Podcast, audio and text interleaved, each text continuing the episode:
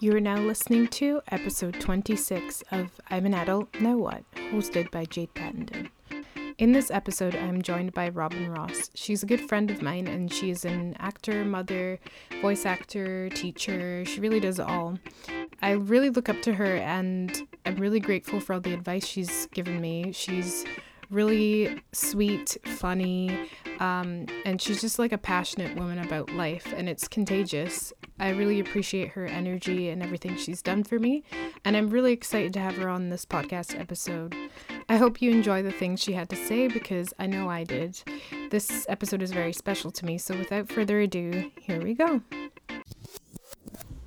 Hello, I'm here with Robin Ross. Hey, Hi, Robin. thanks for having me. Of course, thanks for coming. I feel like you're like my, I always call you my stepmom. I love it. I yeah. love that you do. Well, I feel like you're my surrogate daughter, oh. so there you go. And then I also feel somewhat cool because someone as cool as yourself sometimes wants to hang out with me. Of course, I love hanging out with you. I like hanging out with you more than I like hanging out with a Aww. lot of people my age. Maybe because I really did live in the 90s, like as an adult. Yeah, true. Like, like the, okay, so the age difference between us is like quite a bit, but it doesn't feel like it. Yeah. Like in all honesty. This is me doing math. Yeah, it's 23 years. It's yeah. a lot. Like you literally could be my child. Yeah. Yeah. But it's like I know, I, but I don't feel that at all. No. No, like but you're an old soul. yeah.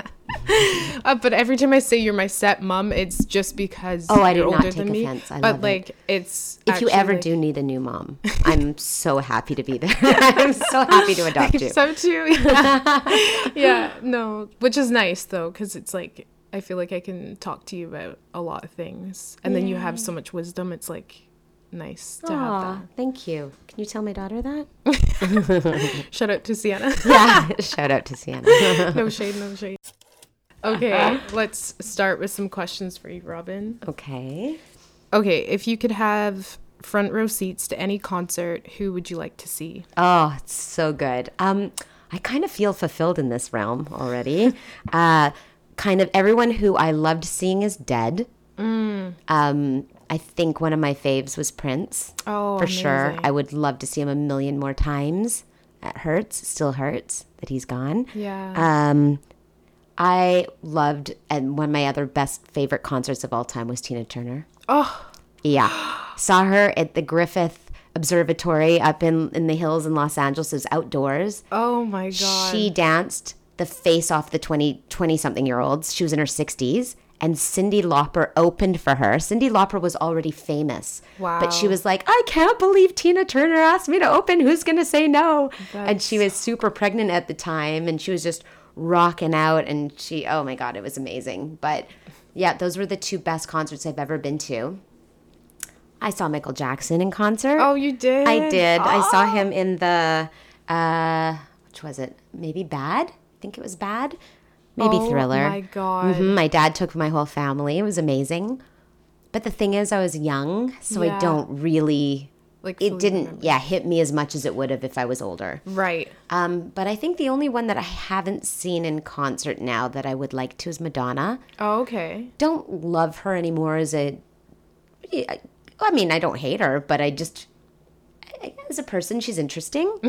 um, but she's an amazing entertainer. And mm-hmm. I love how political sometimes her pieces get and just for the entertainment of that. Right. I would love to see her. Nice. But then, you know, then there's Beethoven and Mozart and Ella Fitzgerald, Nina Simone, Billie Holiday. They're all dead. Yeah, that's true. Yeah. Like I would love to see Queen, but like, oh goodness, gone, yes. You know? Although I hear Adam Lambert's really good. Yeah, I think he would be too. Yeah, He's an amazing so singer, too. but it's, just, it's not the same. It's not the same. Yeah. It just would have been like so cool to see that. I agree. And to see, oh gosh, who would I want to see front row that's alive? See, nobody like kind of really floors me anymore. No, I would love to see Beyonce front row. Oh, for sure. Because it oh, says front sure. row. oh know? my god, and the value of that ticket would be amazing. Oh yeah. Oh, and she's such an entertainer. That would be. I true. think I'd be blown away because I had like yeah. nosebleed seats, and uh, I was like standing there mesmerized, like not even dancing at some points. Yeah, I think she is the the voice of your generation, and she is iconic yeah. As iconic as Michael Jackson would have been back in my generation. Yeah. Because yeah. Michael Jackson could dance yeah. as well as like sing. Like it was a performance. It wasn't just like Same with Madonna. Well, Madonna was a dancer before she became a singer. She's not really a singer. I didn't say that, Madonna. but it's like you value her overall, so it's fine. yeah, as a performer. Yeah. I'd much rather see a good performance with someone who doesn't have an amazing voice Yeah. than someone who has an amazing voice but just kind of walks back and forth on the stage. Yeah. Not going to mention any name, Sade, but anyway, um, amazing voice. Yeah. One of the most boring concerts I've ever been to Oh, in my really? life. She just literally walked back and forth on the stage. Interesting. I think we've just come to expect a show Yeah. because that was what the 80s was all about. So I got used to that. Right. I Mm-hmm. Saw Janet Jackson. She was really good. Oh my gosh, you've seen so many incredible people. Well, I bet you somebody in 20 years from now would say the same thing of you for the Yeah. concerts you've gone to. yeah, that's true. Yeah. Yeah. I've yeah. That's you uh, admiring my teenage generation days, but then I'd be like, oh, that would have been neat to see Elvis. Or that would have been neat to, I don't know who's in the 70s, like Jim Morrison, or I don't know. Yeah. No, that's true. Yeah. Yeah. I think it's, like always like that. I know. I think I just don't value them right now, but I probably will. In the That's why you got to see Midnight in Paris. Yeah. Remember that was that movie I told you about? Was that the Owen Wilson? one? Yes. Okay, I have seen that, but I don't remember. Oh, okay. It's everybody always loving the generation before. Right. And then they go all the way back to these philosophers that are sitting in the late 1800s during the revolution or something in their, the cafe. And Uh-huh. they're also reminiscing about the writers and the poets and the artists before them. Oh, so it's like never ending. Gotcha. So we're just like never satisfied. Yeah. Because Yeah. the 90s is all coming back in now because you were born in the 90s. yeah. and now the styles, the clothes, the TV shows, the revamps of everything, even music styles and That's clothing so styles, true. right? Yeah, no, that's so true. Like the remakes of like Sabrina. Right. And like even though it's not the same, but yeah, it's still like so all the kids that are between 10 and 14 now are like, oh, the 90s was so cool. Yeah. Yeah. One hundred percent. Yeah. I think there's also something about like the people that you just missed, like people like Michael Jackson and Yes. Prince. It's like we got a taste of it and then and then they were gone. yeah, and it's like by the time you get to the age where you can make the decision to go to a concert and like buy tickets, it's like too late. Yeah. So True. good thing your dad took you to Michael Good Jackson. thing, Dad. I knew I had to thank him for something. there we go. That's it. Oh man, that would have been so cool. Michael Jackson. It was. It was. I mean, I it was epic, but I didn't know how epic. Yeah, fair. Have you ever gone to one and felt disappointed because you loved the music so much and then you were like, oh, this so wasn't as good as I would hope it to be? No, No? no. What about you, the Sade one? Oh, well, I'll yeah, definitely. Definitely. um, I think there was some ones like Billy Joel because I grew up listening to Billy Joel, loving Billy Joel, and then he kind of was, by the time I saw him, he was this fat middle aged man sitting at a piano, kind of half drunk, singing. Oh, And I was like, oh, this is kind of, yeah, let down. yeah. Yeah. No, that's fair. I think that's why I never went to go see Elton John because I'm kind of scared of the same thing. Like, I don't want to be let down. Yeah, no, that's so fair. Yeah. Because I think like why I love Coldplay and even Beyonce, they you could tell they had so much gratitude for being in the position that they were in and for people like coming to their concert, even though they're so at the level where they don't need to be. But they like know that. who, they know who's paying their bills, essentially. I mean, they should be grateful for that. Mm-hmm. Yeah. You know who I actually saw that I was pleasantly surprised Mm-hmm. with? I had taken my daughter when she was young to see Katy Perry. She is Oh, such yeah. a showman, like she a ma- show person. Right. Sorry. and she was a fantastic entertainer. But the person I was most surprised, pleasantly surprised about, who I ended up actually really liking her after I saw the concert and didn't have that high regard for her before the concert, Right. was Miley Cyrus. Interesting. I was just like, oh my gosh, I have to go to Miley Cyrus. and I also thought she was a spoiled little brat that came off Hannah Montana. But I saw this show. I saw a girl who had to be in, in the public eye. Mm-hmm. Everyone watching her as she grew up and made mistakes. Right. Kind of got forced maybe into stuff maybe she didn't have a choice over when she was young. But she was doing her concert and her, her music, and she was giving such a great performance. And it was uh, Valentine's Day, and there was a, a young woman sitting in front of me, maybe 19, 20. Um, she had Down syndrome. She was there with her mom. She loved, loved, loved Miley Cyrus.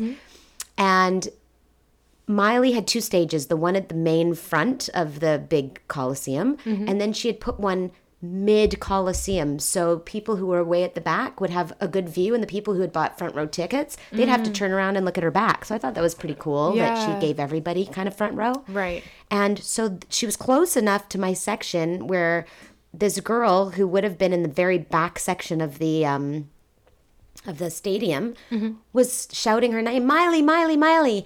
And Miley looked up at her and she saw her because we were like maybe eight rows up from that middle stage. Right. And she looked at that girl and she like blew her a kiss and like it made her life. And people were throwing roses on the stage because it was Valentine's Day. Oh, And okay. at the end of first of all, she said, Jolene, she's like, I'm going to dedicate it to my friend up there in the eighth row.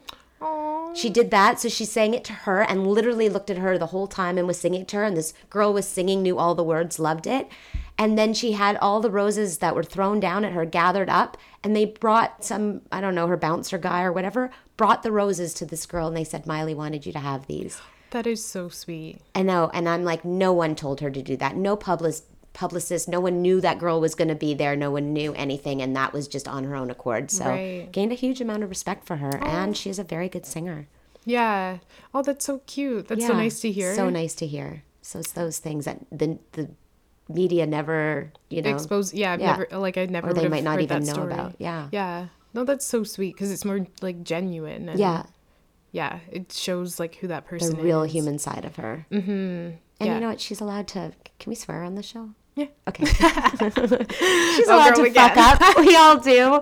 And unfortunately, when she does, though, it's just always smeared all over the public eye, and then people can form opinions without really knowing who she is. Yeah.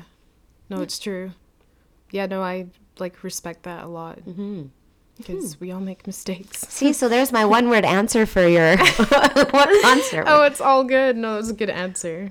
Or like multiple answers. Yeah. In a good way. In a good way. What's your proudest accomplishment? Oh, my proudest accomplishment. Oh, well, you know, I'm going to be sappy because I threw shade at her earlier. Sienna, I love you. this is really sappy, but honest to God, my proudest accomplishment is my daughter. I knew you were gonna say that. You knew I was going to say that because I don't talk about her ever at all.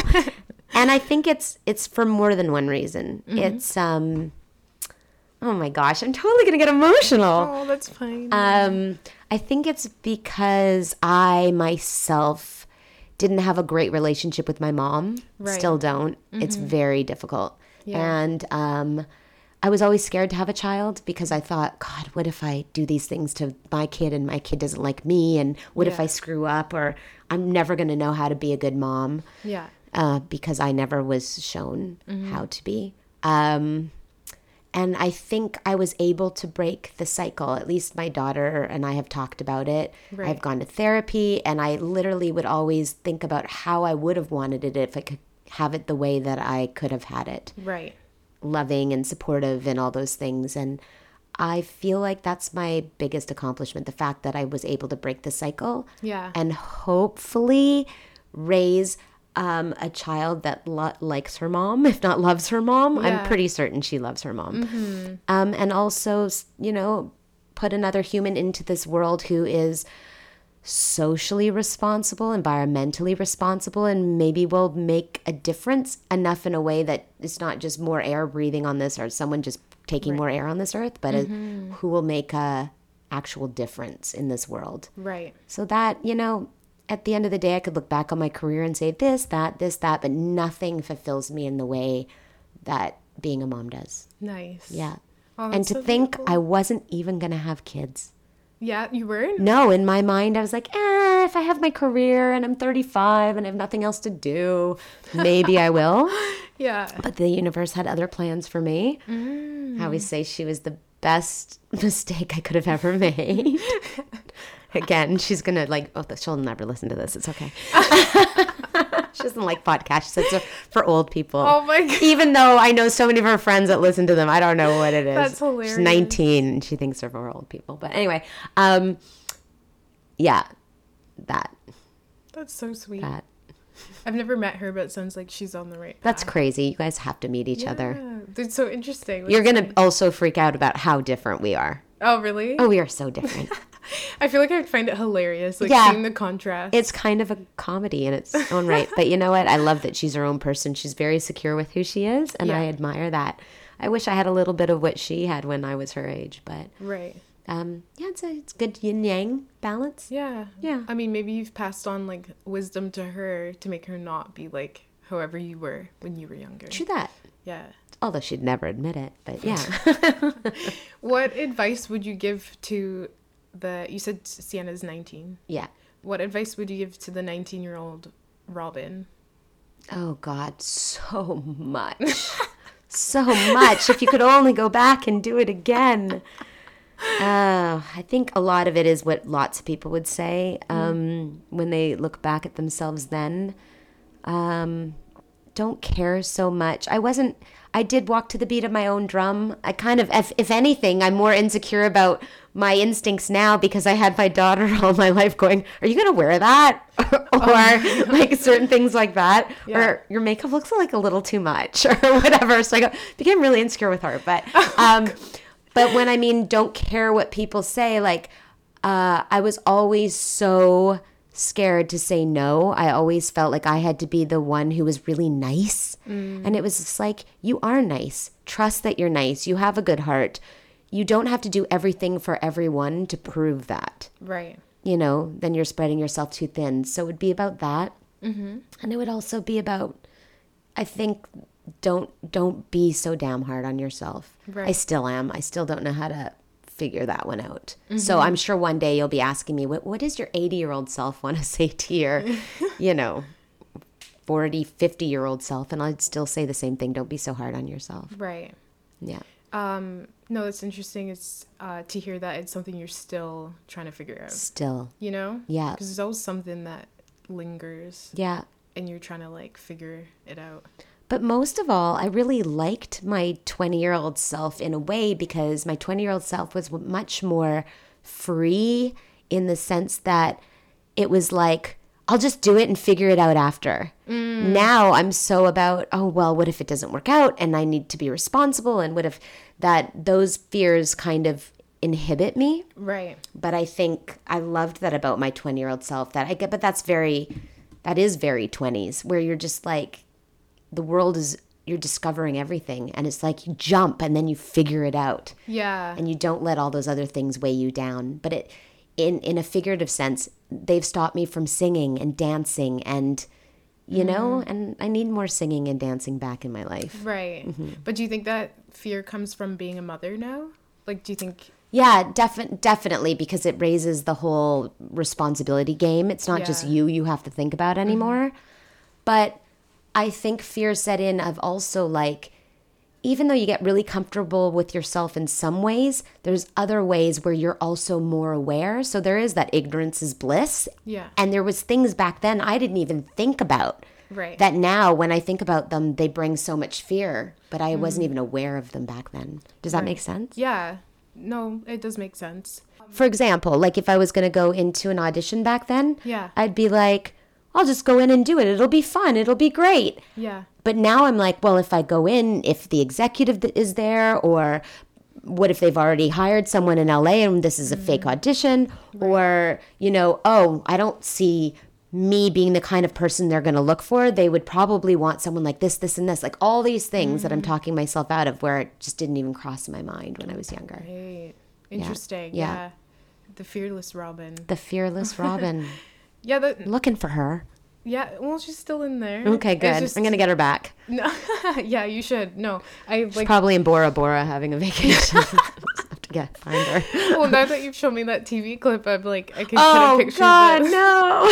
the, of the 20 year old. They don't know- they don't know what we're talking need to, about. Uh, I, we don't need to mention it, but you know, like, I can just see it. Like, I showed you know. Jade an old show that I did that nobody should ever have to see. In fact, if they wanted to torture people, like in I don't know, somewhere where they torture people, like human rights violations, they could just put on my old show 15 and people could watch and they would their eyeballs would fall out of their head. Anyways. I've honestly seen way worse. so, Okay, good to know. like definitely. So well, it is in the Nickelodeon genre, Oh but my- oh, so bad. Even now, it's so much better than it was. But that's so funny. hey, if Ryan Reynolds could get as famous as he did, yeah. there you go. He He was, was, on that probably show. one of the best actors on that show. Oh really? Let me know what you think after you I'll watch. burn your episodes eyeballs out from watching it. and check it out. No, it's cool that you did that. Like That was together. fun. That was fun. I mean, honestly, like of all the people I've ever met, you've had the wildest life in the best way. Meaning that like every time I see you, you have a new story that you tell me, and I'm Oh, like, yeah. what in the world? Pretty much so. I I feel very thankful for that. Um, it's better when other people who knew me back then are around because then they can verify these stories. Because otherwise, it seems like, oh, um, so and so, I was a spy too, or did this? Oh, well, I did that too. I was there. I went to the moon too. like, you know what I mean? Yeah. It, it almost feels weird, but I have to tell you, that was the difference between. No offense, Canada, but that was the difference between living in Vancouver yeah, and living in New York and Mm-hmm. LA and and Florence, Italy, and Mm-hmm. whatever things happen when you're in New York and LA. Right. You meet people from everywhere. You meet movers and shakers and doers way more in New York than LA. But anyway, you just meet talkers in LA. But um, situations and experiences can happen. Yeah. Also, I was so open to them happening. Right. But I have to tell you, my life from say 2001 till now yeah, has gotten so much more boring. And that's pretty much the time that I came back to Vancouver. It's just, I don't have as many stories as I had. So I now just have to tell the ones from my days of old. Way better. way, way better. Oh my goodness. Is that just because um yeah, the people in Vancouver just they're not as like the go-getter type as Yeah. New Yorkers basically. Hey, if you could go skiing and like hang out on the beach or go for a hike, great. That's Yeah. pretty much what people want to do. And that's not a bad thing. Yeah. I know people are probably pissed and rolling their eyes right now listening to this. But They're mad because they know it's Listen, true. if you want to move and shake, you're not living in Vancouver. You're living in Vancouver to chill, smoke Mm. Right. Mm. some weed. I don't know, like go for a hike, ski.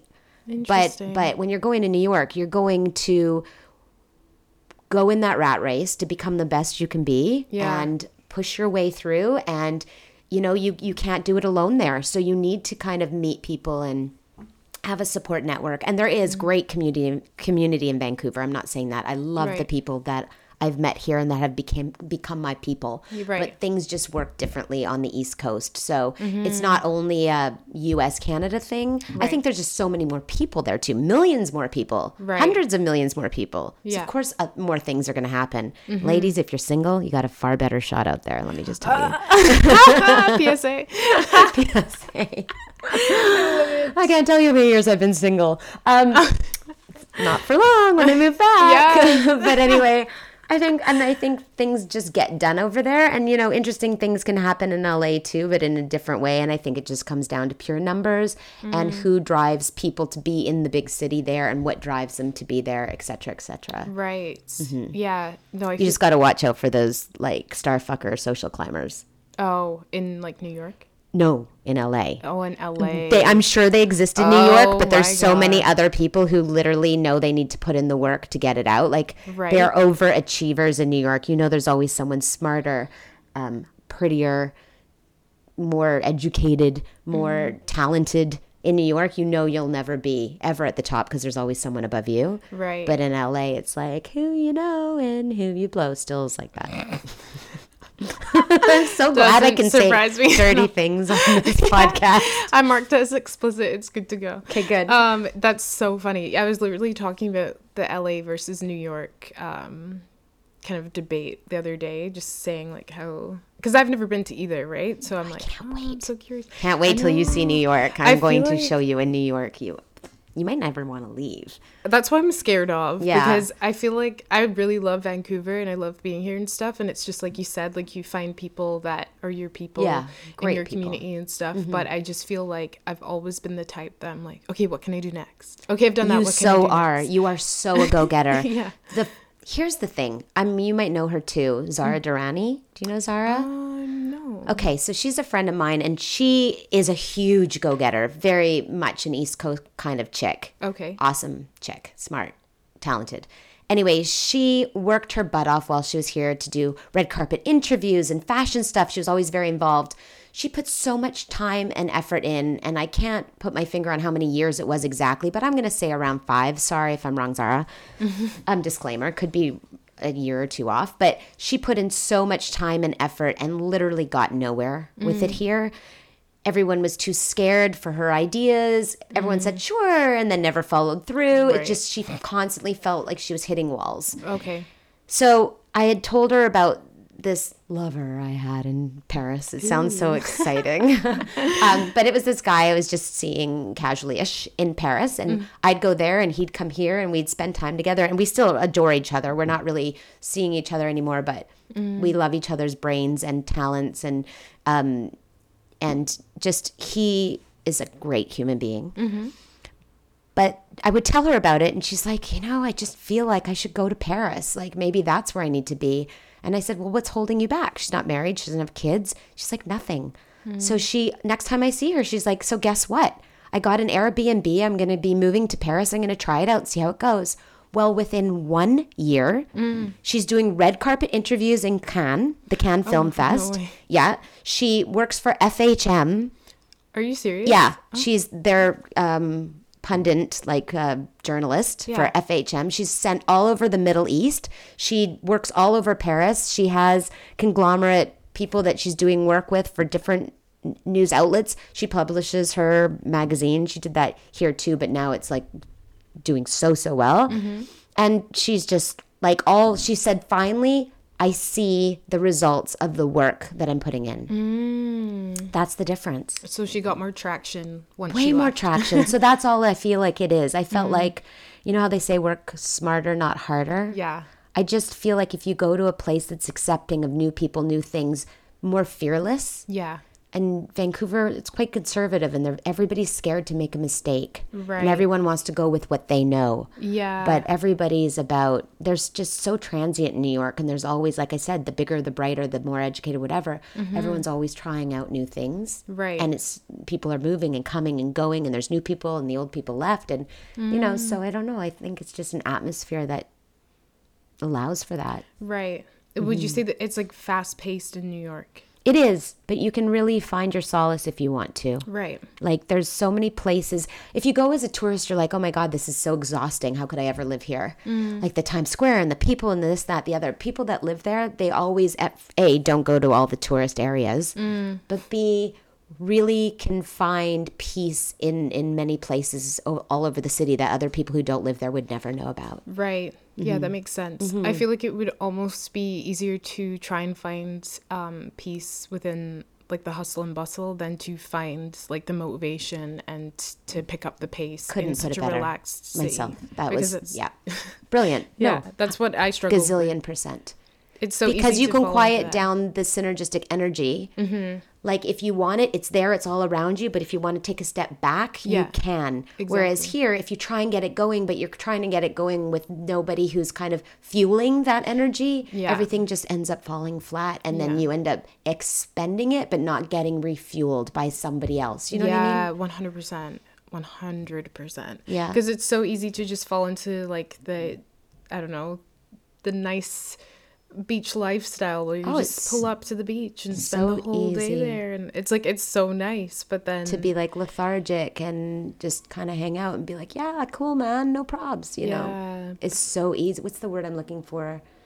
To just get um, when you have no motivation, just get complacent. I guess. Yeah. Yeah, it's Yeah, really easy to do that. Yeah, comfortable. yeah. Other than the rent, how much money Oh you have to God, make a month, but yeah. True. Yeah, you have to hustle for that, but then in your free time, like Yeah. you only have so much. And I just find that a lot of people are just looking to relax. Yeah, that's what I was gonna say. It's a great community, Mm-hmm. but if you're ever having a party, make sure you invite. 10 times the amount of people you want there.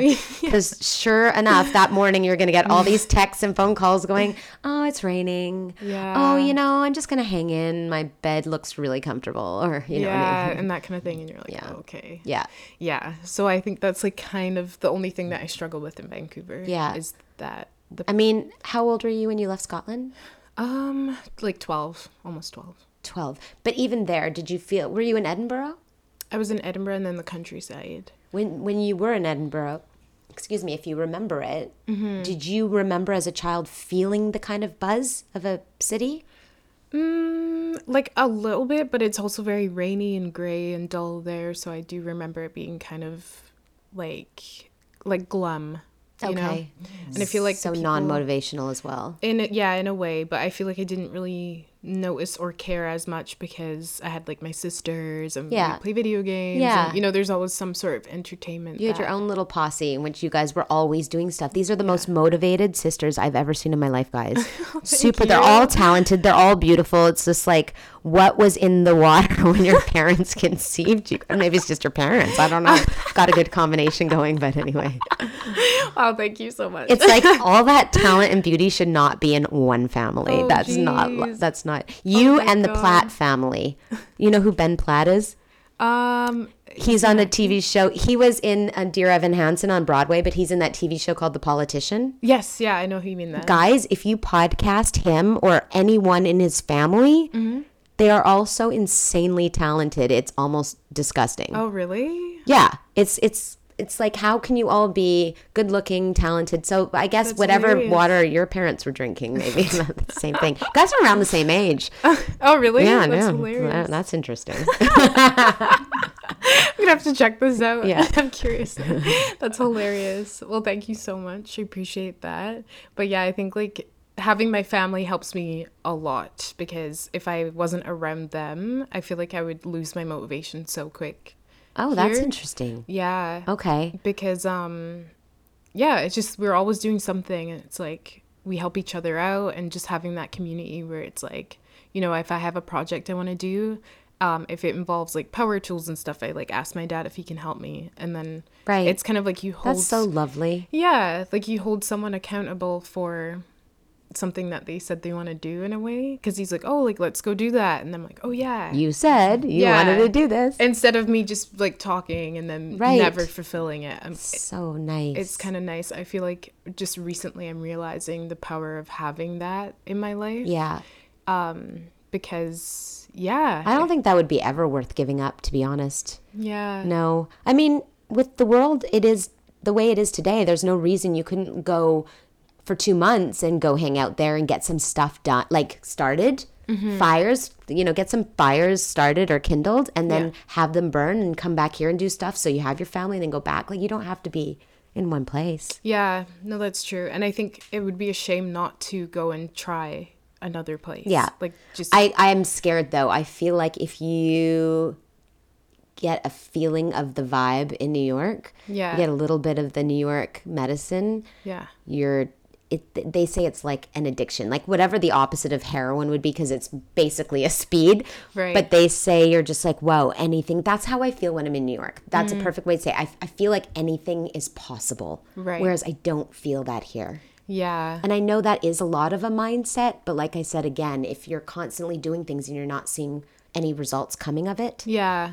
you start to think, oh my, it's probably not possible. Yeah. Well, that's true because that's another reason why, like, with you, I'm like, whenever I talk to you about stuff, it's like I don't have that feeling of like, oh, this might be a bit of a long shot of an idea. But Right. it's all, it feels like you know it's possible. That's Does that make sense? I'm in a New York state of mind. Yeah, which is amazing. but not everyone is. You know I Okay. mean? I feel like when I talk to people, a lot of the time I'm trying to make other people realize that whatever they want is possible. Right. It's like I'm trying to convince them, which and can be a bit to say draining. it's not? Because Yeah. even when people in the past historically have been told something's impossible, Yeah. the reason why they're in history is because they proved that it is possible. Exactly. So you guys, moral of the story, don't let anyone tell you things aren't possible because you could be the first damn person who's ever done it. Yeah.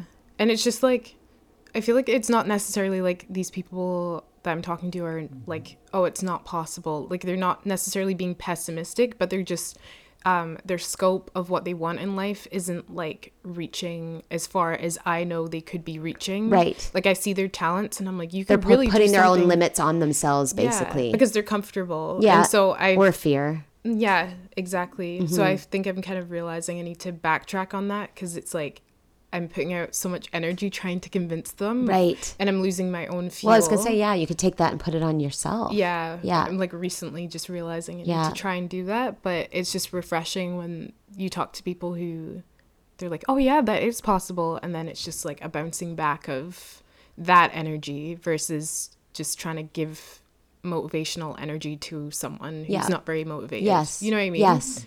Like I'm like, Because oh, they I need they're gonna have to figure that out for themselves. Yeah. And it's just nice when you get a I think the moral of the story too also is find people who are your biggest fans and Mm-hmm. not in a where they give you everything way and you don't give back but they fuel you enough so that you feel charged Yeah. so that you can not only give back but then go focus and do the things that they believed in you for Yeah. because when i'm when i'm saying these things to you it's Mm-hmm. not work on my behalf i so believe in you i Yeah. adore who you are as a human being i think you're talented i think you're beautiful i think you have so much effing potential and maybe certain days like i know you're confident about what you can do but i think maybe the, on the days maybe you might be doubting that a little bit or like you said aren't fully sure. Yeah. it takes nothing for me to go yes you can. Mm-hmm. and i think everybody needs that person in their life Oh, I'm gonna get emotional. but like you, I don't feel depleted when I give that to you, Right. And because there's so many gifts that you give me in re- return, and it's not. Hopefully, you don't feel depleted either. It's No, like this never. reciprocal thing that's a natural thing. yeah. No, that that's true and that does make sense. Yeah, For sure. Yeah, I never feel drained when I talk to you. Like ever. Yeah. Me neither. Yeah. Me neither. Me neither. So it's like, yeah, New York state of mind, I guess. There you go. Uh, and you I think go. you've passed that on to me because I've never been. But Good. okay, so you are from Vancouver. Yes. And then you moved to New York when exactly? I moved to New York um, in 1994. Okay. and it was because we were filming the the show I was talking about was the Nickelodeon teen soap, very much a soap. Uh, the last seasons were filmed at Universal Studios in Florida. Um, and the reason why it's just kind of like I don't want to go back to Vancouver. I don't feel like I fit there. Right. Um, so, anyways, I had met Mickey Rooney. He was an actor from like the 30s and 40s. Do you know who Mickey Rooney is? Okay, Mickey Rooney was in the original Black Stallion. okay. Um, Mickey Rooney was um, in Night at the Museum. He was kind of the portly old guy. mm, okay. Um, he used to do shows with Judy Garland back in the day. Oh, nice. He was married to all the most famous actresses back then. He had a show called Andy Hardy himself, but he was one of the most famous actors from back then. Mm. Um, so he was doing the new Black Stallion series, Okay. and he was the the manager of the horse, I guess, and he kind of ran things. And then he had this kid that rode this horse under him. So him and I were talking. I was guest starring on the show, and we were talking, and um, I got close to him and his manager, and his manager's like, I mean, kind of like on a grandfather level. Okay. His manager's like, Mickey's going to be doing a show in Chicago, Sugar Babies on whatever, like their Broadway is. He's like, why don't you come see it? We can fly you out on points. You should come see it. And I was like, oh, I'd love to. That'd be amazing. Long story short, I get hit by a car on my bike. it was a oh, really pretty bad accident, and I mm-hmm. couldn't go anywhere. And they said, that's okay. He's going to be doing another show called The Will Rogers Follies on Broadway in New York mm-hmm. in like a month and a half. So why don't you just come there instead? Oh my gosh. And I'd been there once when I was like 17 or 18, mm-hmm. um, but hadn't spent more than a couple days in the city. And I was like, well, this is going to be fun. Well, so I went to go see him in the show, and after no joke, two days, I was like, that's it. I need to live here. Mm-hmm. I've never in my f- life felt so in tune with a place or Right. people. Crazy. It was really like, it was just one of these things like, I'm like, I have to live here. right. So I extended my trip. I was supposed to be there a week and a half. I extended for another week and a half. So I was there three weeks. Mm-hmm. I came home. I gave notice in my apartment building. Mm-hmm. Within a week, my friends had packed me up, drove me to Seattle, and I flew back to New York to live. Not knowing really a soul other than them, but they didn't live there full time. Mm-hmm. And I just did it, And made it work. it And I'm like, this is where I need to be. Crazy. Yeah. So did it feel like you were kind of returning home when you Totally. got to New York? It was so funny because I'd only lived in New York for three or four months and I'd come back to visit my family for something. And I was like, well, when I get back home, and they're like, what do you, what do you mean? Like, You are home. you are home. And I was like, no. Oh, wow. I'm already calling New York home. Like, that is, wow. yeah. And so your goal now is to go back to New York. That is my goal. I was going to wait till my daughter graduated high school Mm-hmm. because literally this was the most wonderful place. Again, gratitude Mm-hmm. that I could raise her in such a safe country with great medical care, Mm-hmm. with great education. She's bilingual in French. This is all public school, guys. She goes to a great university, which private school kids go to the same university that she got to go to from just being in public school.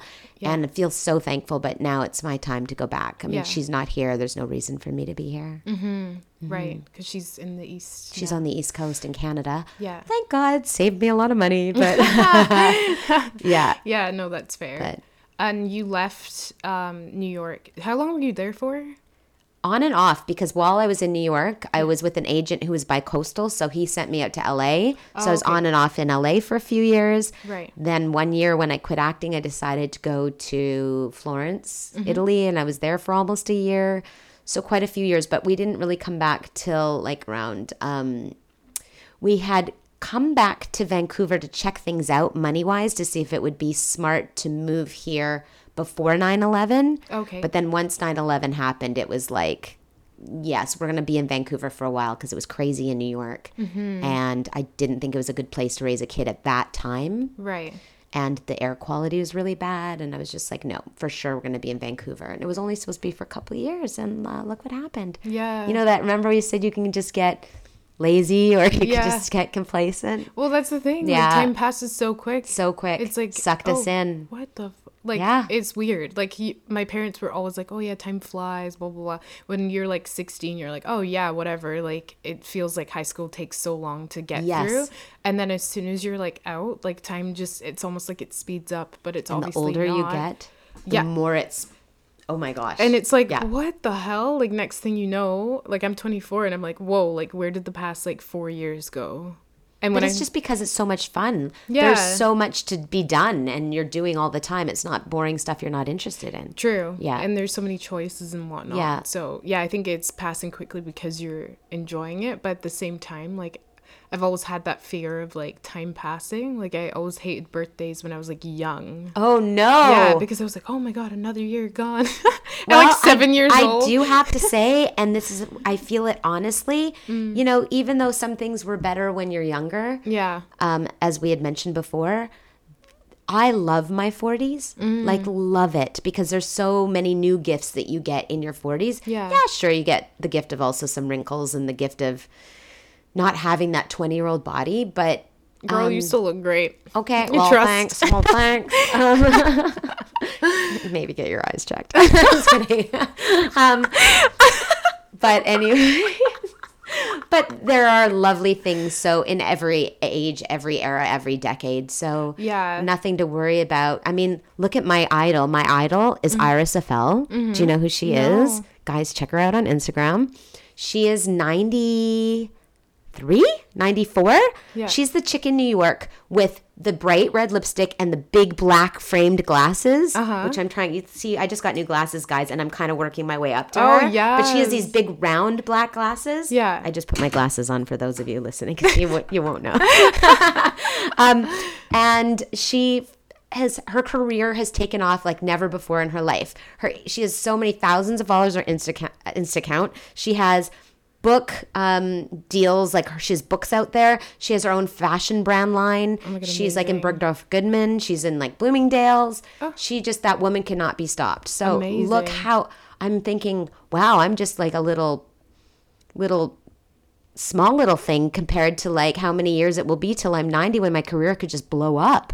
I've got so much time. Yeah. Yeah. No, it's so true. And that's why I love your mentality because it's like you're not like, oh, the best years are behind me. You know, people say Can't that. think like that. It's but if I think, like that, that then what's the point of going on? Exactly. I remember in high school, like um, a teacher being like, "Oh, like high school, like in grade nine, you know, when you're first entering high school. Oh, these will be the best years of your life." And I literally was like mortified, and I was like, "Why would the four years that are coming be the best years of our lives? Like, what happens after that?" And I think that's This why, is why you and I agree on so much. Yeah. I had like an ex- oh my gosh, I can't see the word existential crisis. Yes. Because of like all that mentality of saying shit like that. Like I was like, what? I am right. my dad kept telling me that too because it was the best years of his life. Yeah. And my daughter loved high school. I absolutely abhorred high school. I hated it. Yeah. And I was like, if these are the best years of my life, what's the point? Yeah. No, as soon as I got out, it was the best, and it just kept getting better. And not to say there wasn't major downtimes and hard times and yeah. times where you had to relearn the things you thought you knew, but you knew you all wrong. Yeah. But that's all part of life, like challenges. But yeah, Exactly. no, it's. I think it gets so much better. Yeah. Like there's just an endless amount of things to learn, to try. You know, Exactly. Like you can never learn everything. So And when you get that- comfortable, put a fire under your ass and leave. I mean, I could so easily stay here. I've got wonderful friends. Mm-hmm. I've got a place to live. I've got a job that pays me well. Yeah. Like, why not? But I don't feel like I'm living my life to my fullest potential. Right. And what am I going to do? Sit around for the next, whatever, 40 years if I live to my 90s Mm-hmm. and just, just be complacent and just have it easy. Like, no, I want to shake it up. I want to have more of those news stories to tell you. To call you every week and go, you're never fucking going to believe what just happened. Yeah. One hundred Yeah, percent. I need that. Yeah. And a boyfriend would be nice. yeah. Girl, you're gonna get snatched Girlfriend, up. I don't know. I'm open. You'll get snatched up in New York Okay, for we'll sure. see. or before that, you never know. Taking resumes, guys. I'll drop her number in the I'm just kidding. You gotta work for that. yes. Okay. Uh yeah, no, but it's I just like that you have that mentality. It just keeps you going. There's nothing wrong with being like complacent. Some people are really happy with that lifestyle Yeah. and stuff and great, Yeah. good for them. But like if you're itching for something else, which I feel like a lot of people do and they're just scared to make that move. It's like, Yeah. Just try and make a baby step. It couldn't be worse than it is now if you're feeling like you're stuck in a place you're not super thrilled. Yeah. But you know, then there's my daughter who's totally opposite. She wants to go to school, get the typical degree and the job where she knows how much she's making month to month Mm. so she can have her house and her solid place of being. Like that's amazing because she knows what she wants and she's Yeah. Mm-hmm. going after it. To me, that sounds suffocating. To me, it's just like, oh my God, then I know what the rest of my life looks like right in front of my face. Mm-hmm. But because she was raised in such a crazy environment, Mm. I'm sure she's just looking for that nice, calm, serene. Right. And because I was in that very controlled kind of environment, all I need is my freedom. Right. So it's, you know, whatever works for whatever people. That's why there's people in the country, in the city. Thank goodness, because or else we'd all want to be in the same place at the same time.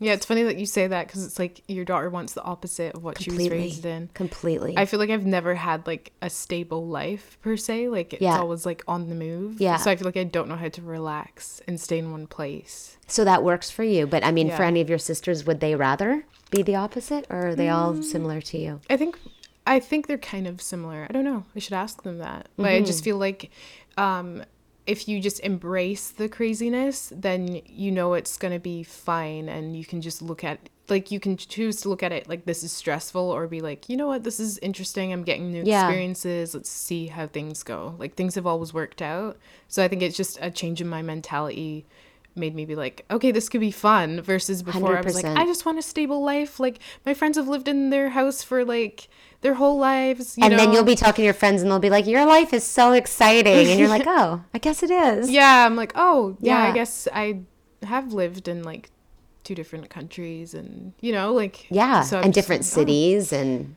yeah. yeah, like and there is some kind of knowing if if we're used to chaos that's what our normal is Mm-hmm. so if you take us out of that then to us that's kind of freaky yeah, and not normal yeah, like Yeah. I, I'm like I'm realizing so many. there's calm in the this winter. storm is what i'm trying to say Exactly. in our storm Yeah, yeah No, 100%. Like to other people, I'm like, I get why this would make you lose your mind. Like you'd find it so stressful and uncomfortable. But Mm-hmm.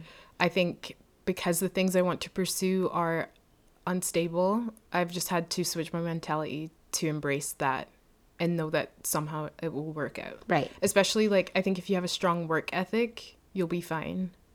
I You know? pretty much anything you do. That's kind of the key. Yeah. But the way to get that, anyone can get that, is just be passionate about whatever it is you want to do. Yeah. Because even if you don't have financial success of, in it in the beginning, Mm-hmm. it will come if your work ethic is there and you're actually passionate about it. Yeah, I believe that. Yeah, there's like something that uh, Will Smith said, and he's like, "I may not be as talented as you, but I will outwork you."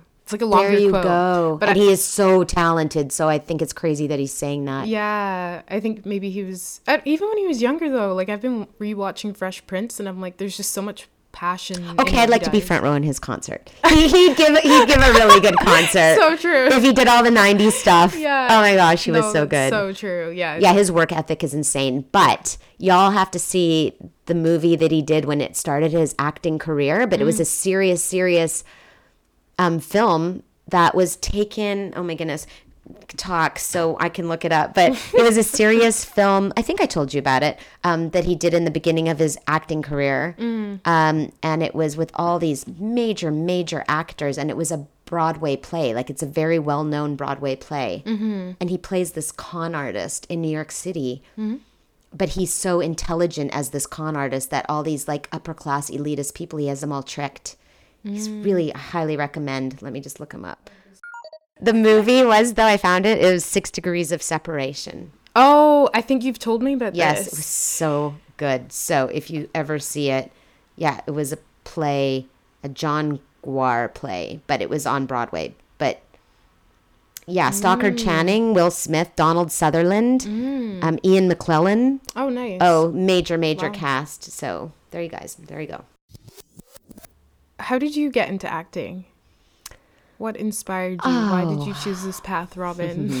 My rebellious nature. ah. Um, no, I guess when I was a kid, it was kind of forced upon me by my parents to be like the little entertainment monkey that would jump around and perform for people. okay. Uh, so they made me sing little songs or made me, I don't know. I remember I used to sing Light Up, You Light Up My Life.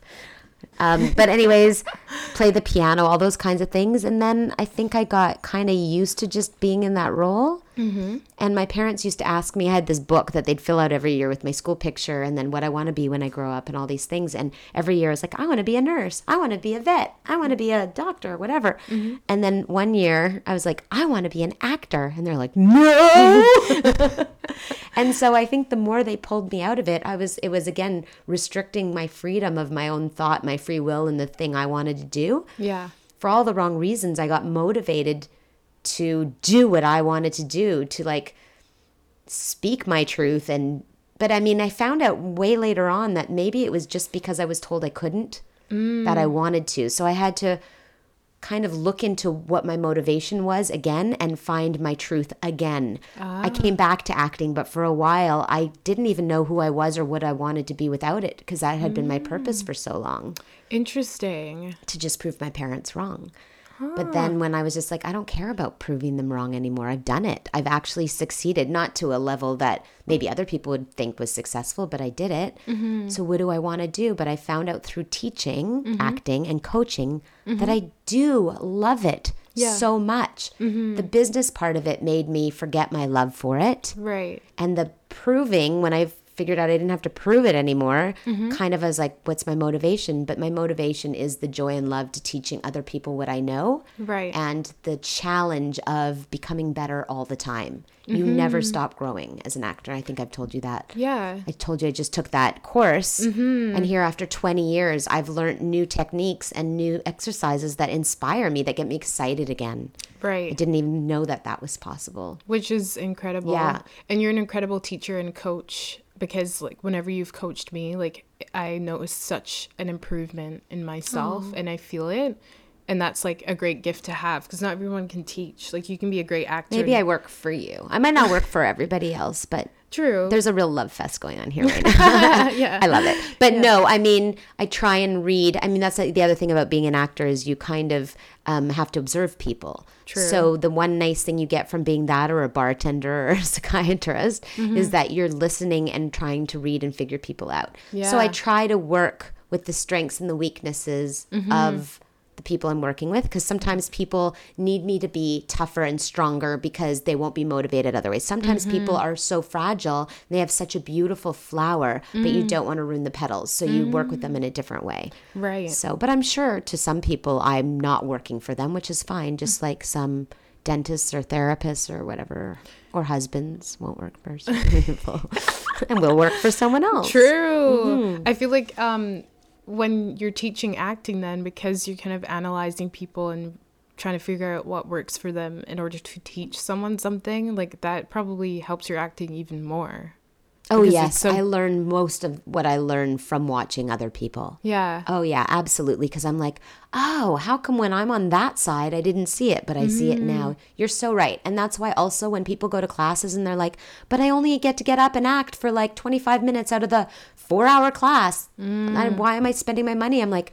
Well, actually, if you watch the mistakes or the things that other people are doing and really observe them, that's literally where most of your learning is coming from. Yeah. Not when you're actually up doing it. Which is also interesting because when you're acting and you're the most present, you're kind of observing the person you're acting with a lot of the time, and that's and it's 100%. bouncing back on you. Yes. So you don't you shouldn't even be aware literally of what you're doing because you should be so in the moment that you're not thinking about what you're doing and how you're doing it. Right. To just be there. Yeah. Yeah. Because you're bouncing off of that And you should be listening to the yeah. other person. Which you always say that. Yeah. I'm just thinking. Well, it out does loud. half your work for you. Yeah. Because however you react, whether you're going, mm, mm-hmm, mm-hmm, when we make those noises, or you're taking a breath in as you're taking in the information, or you're making a face because they're saying something weird.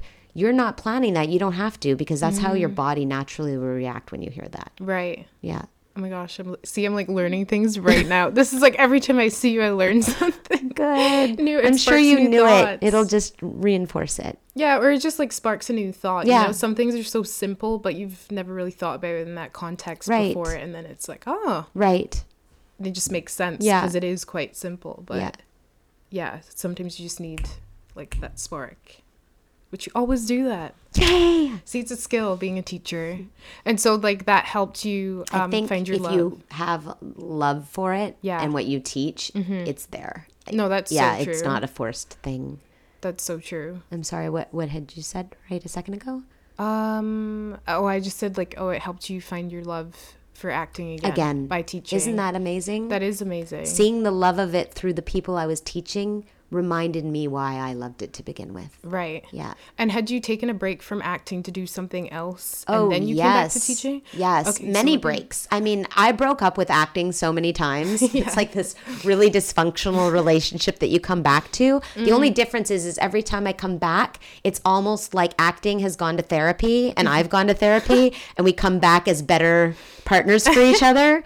But um, it was really dysfunctional at times, and um, yeah, the first time I left, I left for about five, six years, something like quite a while. Oh. Right. I'd had a VHS demo reel burning party. now I'm really aging Mm, wow. myself, but I took all my demo reels that were on VHS tape and we had a bonfire and I threw all my headshots into the fire. It was really dramatic. I was living in Los that. Angeles.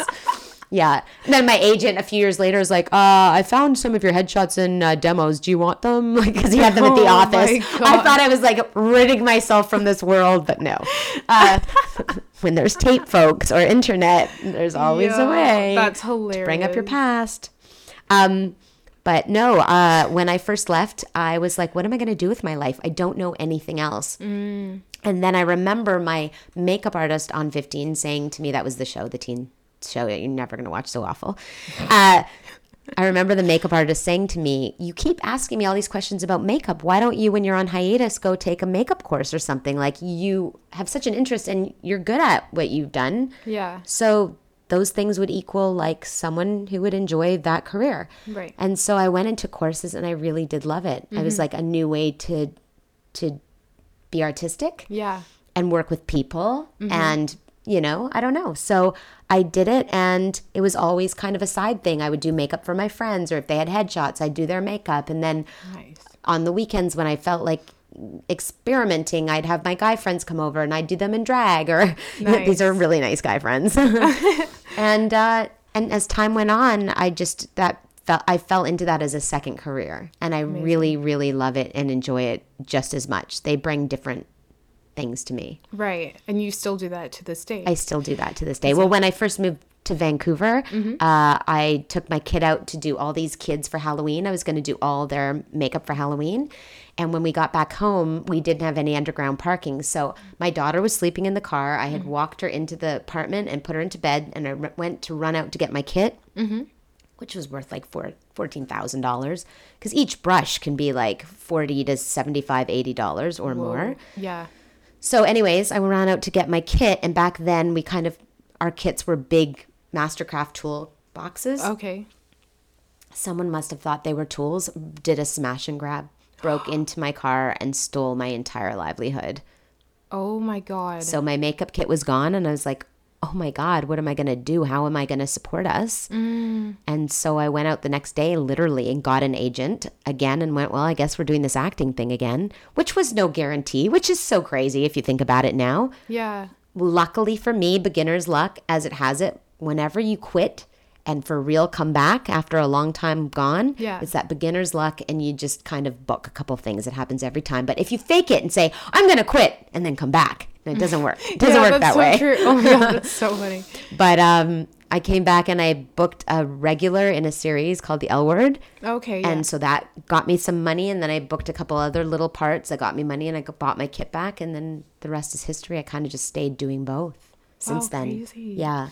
okay, you're such a powerhouse. Like It's, It's it's, insane. necessity. I'm telling you, it's survival. it's true. Yeah. Like when you don't have a safety net or Yeah. whatever, that's that is fuel. Yeah. In itself. it's But, good like, fuel. It works. But it's just like I just mean in the sense that it's so easy to cave and then just get like a regular job that just will pay you, right? Like it doesn't matter what Oh, the job is, kind of thing. But you, I was my dad's dental assistant. Oh yeah. He literally said, You either need to quit or I'm going to have to fire you. I was oh! so bad. So bad. yeah. I fell asleep in the chair with some, with suction in someone's mouth at some point.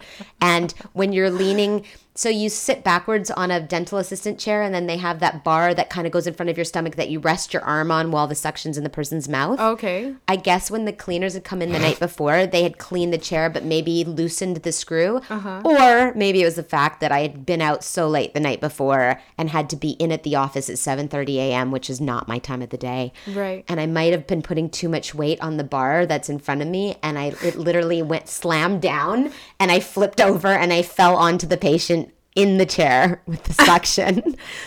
that happened. And then my dad was cutting someone's tooth open, I guess, to release some abscess infection. Yeah. A, my sense of smell is like a dog, so it's through the roof. So I was like gagging when I was smelling like the pus coming out of the person's tooth. Oh I was like, like these loud, audible gags. And then I was like, my dad's like, okay, Robin, pay attention. Look at what I'm doing. I'm like, you're cutting the tooth in half. And the person's face was like, what? Oh. I my- just am too expressive and it just did I was just awful. Did not work. Oh out. my So I tried a regular job and I was like, well, I guess this Yeah. not for me. Okay, fair. That's hilarious. First of all. yeah. But you still went after like an artistic career, which I feel like is still like a big risk. You know what I mean? Like you could have gone for like a stable job and then like yeah, the dentist thing didn't work out, but you could have tried something else. Yeah. You know what I mean? Like that I think I would was just love to give myself that much credit. I really think it comes down to I wouldn't have survived. Mm. Like I can't imagine a life that is regular. Again, it's strangling to me. Yeah. But what my worst nightmare would be would be somebody else's comfort.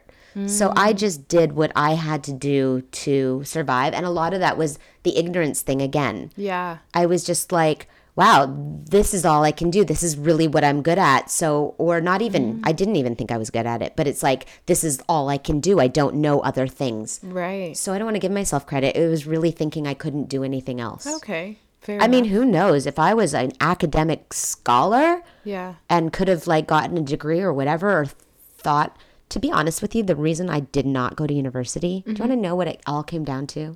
My Yeah. choice as to why I didn't go? Mm-hmm. I was scared I would be late to my classes. I'm like, I will never know how to be to my classes on time because I'm late for everything in my life. Oh yeah. And there's no way I will make a class. And I was so scared of that, that that fear kept me from going to university. Interesting. Wow. There's a part of me that wishes I did just Yeah. to know that I could have done it. Mm, mm-hmm. Because when I'm editing my daughter's papers, yeah. I'm like, I could have done this. Right. But yeah. that stupid fear kept me from doing it. So it's that same fear that got me to do the other things that other people might look at as brave. Yeah. But I did it because I was a freaking scaredy cat, Wow, coward. This, this is so interesting. Yeah. See, I find this is very like helpful to people out there who are yeah, because I feel like people who aren't in the acting world view it as such a like brave pursuit, you know, because it's to do with like emotions and arts and all that stuff, and it just seems like um an unreachable territory in a way for a lot of people. I've noticed that, um, and so I think hearing that would be really helpful. Thanks, mom or dad, for telling me I would never be able to do it. and I'm so thankful that I have such a rebellious nature. Yeah. Because with all without all those things, I might not have gone for it. Yeah, Yeah. that's true. Yeah. I feel like um, And I didn't become a drug addict or a prostitute. So there you go. Oh, yeah. No, because that's what my grandmother and my parents, all actors, they go to LA and they become drug addicts and prostitutes. I'm like, okay, well, Oh, check those off my list. And look how you've proven them wrong. yeah. That's nice. that is nice. I love that for you. Yeah, me too. And raise the daughter they always wanted. One that went to university, one that gets really good grades and is very conservative and socially acceptable. She'll probably get married and have her 2.5 kids and live in white picket ha- fence. Yeah. no, house with a white picket fence. I don't even know how to say it, let alone do it. Here was me, got pregnant by accident with a guy that wasn't Jewish, never went to university, and did all the things technically wrong. Yeah. But I'm very happy with my life. yeah, as Yeah. you should be. Yeah. Um, but yeah, were your parents? I'm sure there was more disappointments in there. I just can't think of them all at one time. you just hit the big ones. It just the, yeah, the, the milestone disappointments. were your parents happy when you got pregnant, or were they? Uh, they actually were. Oh, okay. Yeah, they it, it turned out okay. I mean, I wasn't young. I was 27. I guess it's young by today's standards, considering that would be in three years if you were to Oh have a child in three years. But um, Imagine.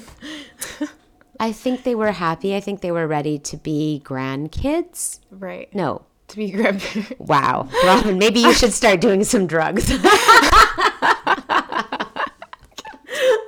my goodness, I'm tired. It's this winter with no sunlight. It and the dark at this time it drives messes me with nuts. It messes with my head. It does. Yeah. It's either that or old age. It could be senility. I'm like that. I don't know. But yeah, they were looking forward to being grandparents, and uh, yeah, they.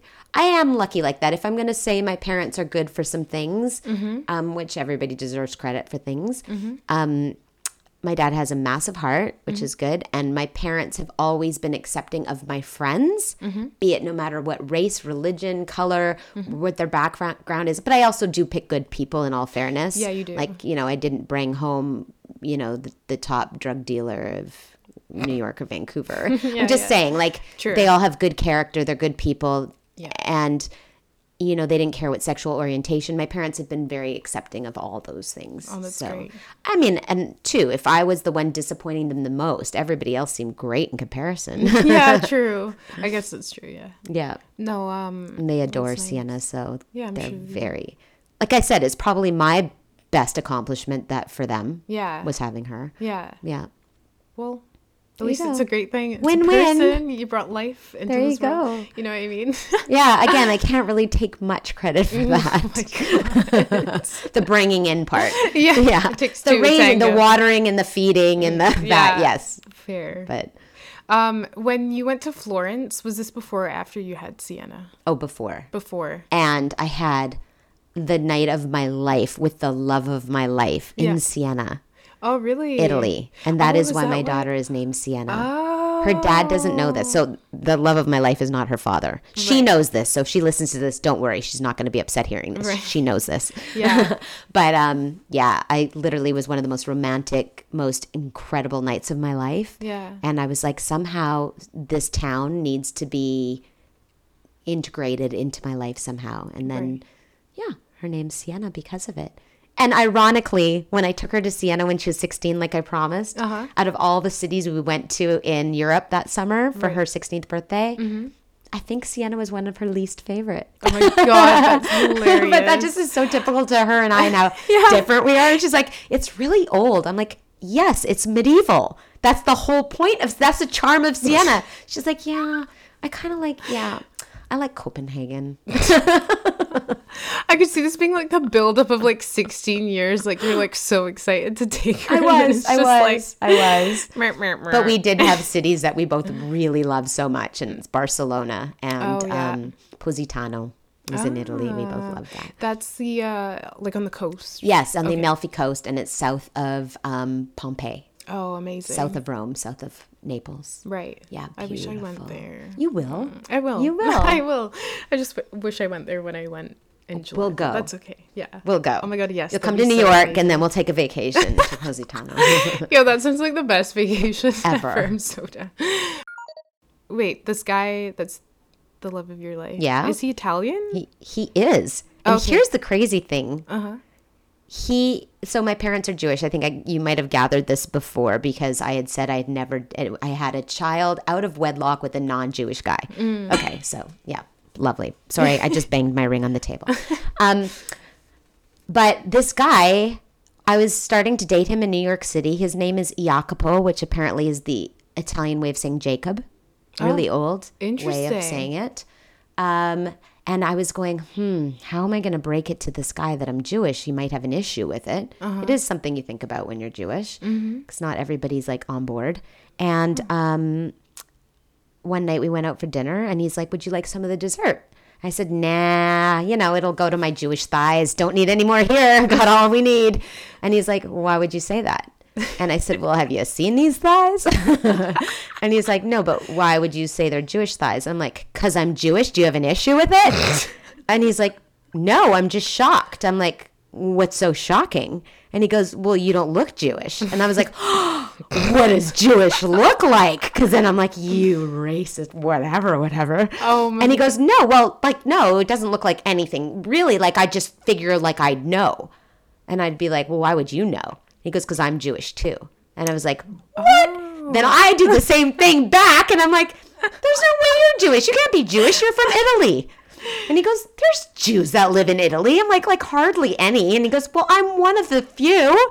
And to this day, he's the only Jewish guy I ever dated. Oh, crazy. And it was just so crazy because I didn't, you know, I was totally falling for him, not even knowing that. And in fact, I might have given up some really great Jewish guys before that just because I didn't want to do my what my parents told me to. Oh. So if I oh. found out they were Jewish, I probably would have just broke up with them because of that. Oh, it's I like see. no way I'm making my parents happy. Oh my. But anyways, it kind of all worked out, and he just happened to be the love of my life. Which is really funny. And so, what we makes still you say we still talk. You do? We still do talk. Oh, okay. Yeah, he's moved on. He lives with this wonderful woman who he's very happy with. He's never had kids. He's still with her, and they seem extremely happy. So I'm so happy for him. Right. Um, and I had moved on, and I had a child, and with another man. And I, I remember calling him up, telling him I was going to have a baby, and I guess this meant we were moving on to the new chapter of our lives. But I was naming her Sienna after our night. this was like our little secret. um, but yeah, every year he calls me on my birthday and I call him on his. It's almost been 20 years Oh, that wow. we've done this. Um, although this year was the first year I got a text instead of a call, which made me go, because I still think about him a lot. Yeah. Um, so I text back. yeah. And so that's it. That's the way it goes. But do you think that, like, for now, you might think he's the love of your life, but then it's possible for you to meet someone that you're like, oh, I thought that guy was the love of my life, but now I'm like, this Anything's guy's. possible. I don't discount the possibility. Yeah. But I think when you're young, everything is so intense. Mm. Everything you taste, because it's the first time you've tasted it, and everything you feel, and every new experience. And mm. as you get older, this is the thing you want to avoid. You want to avoid becoming more numb to those things Yeah. Because everything's always incredible the first time. Remember, like the first concert you went to, or the first time you bought yourself something that was expensive, or I don't know, mm, 1st mm-hmm. time you were on a movie set compared to now. true. I'm just saying, it just, you kind of become more numb. Yeah. So, not saying it can't happen, but I've been with some wonderful men since and women since mm-hmm. him. Right. And I have to say that no one's quite captured me quite in that way, but our mm-hmm. experiences were unbelievable. We mm-hmm. were free, we were young, mm-hmm. we just took off when we wanted, we could do what we wanted, how, when we wanted. Right. Okay. And it was the first time I was ever deeply in love. Mm. So okay. it would take a lot. but it could be possible. Interesting. Huh. No, this is so interesting. I feel like just recently I'm realizing because I'm so late to the game, you know, um, that I'm like, like I was talking to a friend who just broke up with his girlfriend of like a, a really long time. And he was just like, yeah, like she told me why. And it was because um, she didn't know who she was after being with someone for so long. right. And I was like, this is so. I'm She like, lost this is touch so with who she was or who she could be or wanted to be or Yeah, like just not knowing who you are without that person, just like you were saying, you didn't know who you were without acting. Like I feel like Right. even if it's not a relationship, I think everyone has something that they hold so closely as a label for themselves that they don't know who they are without it. Yes, And it's really yes. scary to be like, who am I without this? I'm going to try and take away that label to figure it out. A lot of people will not do that. But if you're brave enough to do that, you will learn a lot about yourself and gain confidence, I think, because you realize you're a person without that thing that you we're so hold- attached to. Exactly. And so I just like talking to him, I was like, I honestly don't understand this because up until recently I've never been in a relationship and it's which I think puts 24 you in a better position because I feel like you got to really know a lot of who you are or who you want to be Mm-hmm. before someone kind of engulfed you Yeah. in something else or in their identity or their friend group or their you got Mm-hmm. to forge your own path and now your path and their path will kind of merge and walk alongside each other Mm-hmm. as opposed to somebody just kind of becoming the Mm. other person or being engulfed into their like path. Right. Like instead of morphing, it's like um, a side by side kind of distinction Yeah. that works well together. I actually think it's a wonderful thing. Yeah. Yeah. It's, I guess, like when it's you, you feel like it's not a wonderful thing or you don't see it as much. You don't see it as commonly, so maybe Mm-hmm. you judge yourself for that. I think it's much better. I don't think people have it in them to be that strong. We all get in relationships for different reasons or codependency or Mm-hmm. boredom or whatever the reason is. And I think for you to become so independent and have that time, Yeah. You're actually doing things. So you might think your, yourself as being late to the game mm-hmm. or taking longer to get to that game. I actually think it's it's almost like you started running slower so mm. everyone got ahead of you but they're going to tire out and you're going to pass them. Mm. Because i feel like then when everybody breaks up from these long-term relationships or from their starter marriages or for whatever they're going to have to then go out and figure out who they are and what they want and what ex- excites them or inspires them. Right. but you'll already know by that time. Yeah, that's true. Which will help you choose better because think about how many people choose partners that are not right for them Mm-hmm. when they're young Yeah. and it takes a lot of learning and bad relationships and tears and all that to figure out what you need or what you really want in your life Yeah, that's true. I guess like I think from hearing other people's stories, like my sisters and like you, you've all like helped guide me in that sense because you know, like I've dated people, but it's like uh, the people I have around me have been there to be like, okay, I've been through this, and I can kind of see that as a red flag, or like my sister. but you're smart Like, in listening because a lot of people would be like whatever it might have been that way for you but it's not going to be for me yeah, but know? like, oh, but they're a nice person, you know, Yeah, make excuses. yeah. But also, I have my own reasons, and I think I have, up until very recently, always kind of looked for the bad things in people because I, out of fear. Like, I'm like, oh, so I've kind of gone through dating, like, just waiting for the bad things, and I'm like, oh, it's not gonna work because of this. Oh, I see You know what what I mean? saying. So I like write it I off. Okay, and I can see where maybe that could infringe upon some possibilities, but Mm-hmm. at the same time, I think that's a wonderful protective mechanism. Oh, like Because honestly, if you think about some people that have been amazing, they passed those with flying colors. Like Yeah. it was fine. You couldn't find those things. So if you found them, it's because they're meant to be found. Yeah. Oh, like Yeah. trust me, the things were like whack. Yeah. And for some reason, I kept getting drawn to people who had kind of like. Well, I think you're so open too that those people also might have been getting drawn to you. Yeah, Yeah, that's true. But I mean, we do attract things of where our mindset is or what we don't. You were just smart enough to know that's not what you want. yeah, I think also because I hadn't dated for so long, I was just kind of open to anything and also kind of open to whoever would ask me out. Yes. Which I don't think you should just say yes to just anyone. Dep- like you should give them a chance, but like some. I mean, some sometimes your instinct will tell you right away. Yeah. like- Listen to it. yeah, like sometimes it's like yeah, okay, no, but like you should give people a chance. There's but- this book. It was a crazy, amazing book written by this this young 20 something year old in New York Mm-hmm. years ago. It's quite an old book now, but it was called The Year of Yes. Oh, okay. Did I ever tell you about it? I feel like you might have, yeah. Yeah, so basically she was like dating all these people online, whatever, and she just wasn't finding everyone anything anyone that she liked. But she had all these like lists of credentials of things she was looking for in the guy, like who the right guy on paper would be. Right. And she's just like, you know what? I'm maybe being way too picky, or I may be like cutting off people that could be potentially good people. Mm-hmm. So she, I mean, I think a lot of this was like her journalistic, you know, inspiration to try it as well, like have something to write about. But she's like, I'm going to have a year where no matter who asks me out, I'm going to go out with them. So in this book, she, some homeless guy asked her out. She went out with this homeless guy. Like, you Oh know, God, on and on, all these different types of people she would never have had down so far from criteria on her list Yeah. of of being right on paper. Mm-hmm. And she ended up marrying a guy she would have never had on paper. He mm. was like 16 years her senior or mm-hmm. something like this. He was in a completely different field. Um, not like looks wise the guy that she would imagine herself with, but they mm. just clicked and connected and she couldn't explain. So it's one of those things you just can't explain. Right. But I also think if your gut's telling you they could be a serial killer, like you listen. you know what I'm saying? Yeah, that's true. Yeah. That's true. Um, Gut's never wrong.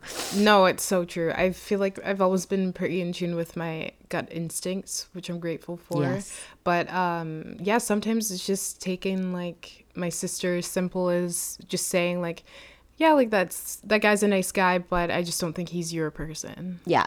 Like Yeah. the, the last guy that I was talking to, she said that, and I was like, Abs- absolutely. but he, there was nothing like wrong, Wrong with, with him. them. He was a nice guy. Yeah. everything. That's why I was like, oh, what? No, that's you know. And then now I'm like, wow, that really was not the right guy for me. yeah. You know. So it's kind of it's weird how that. Like there's pieces that fit in some puzzle, just not might be your puzzle. No. Right.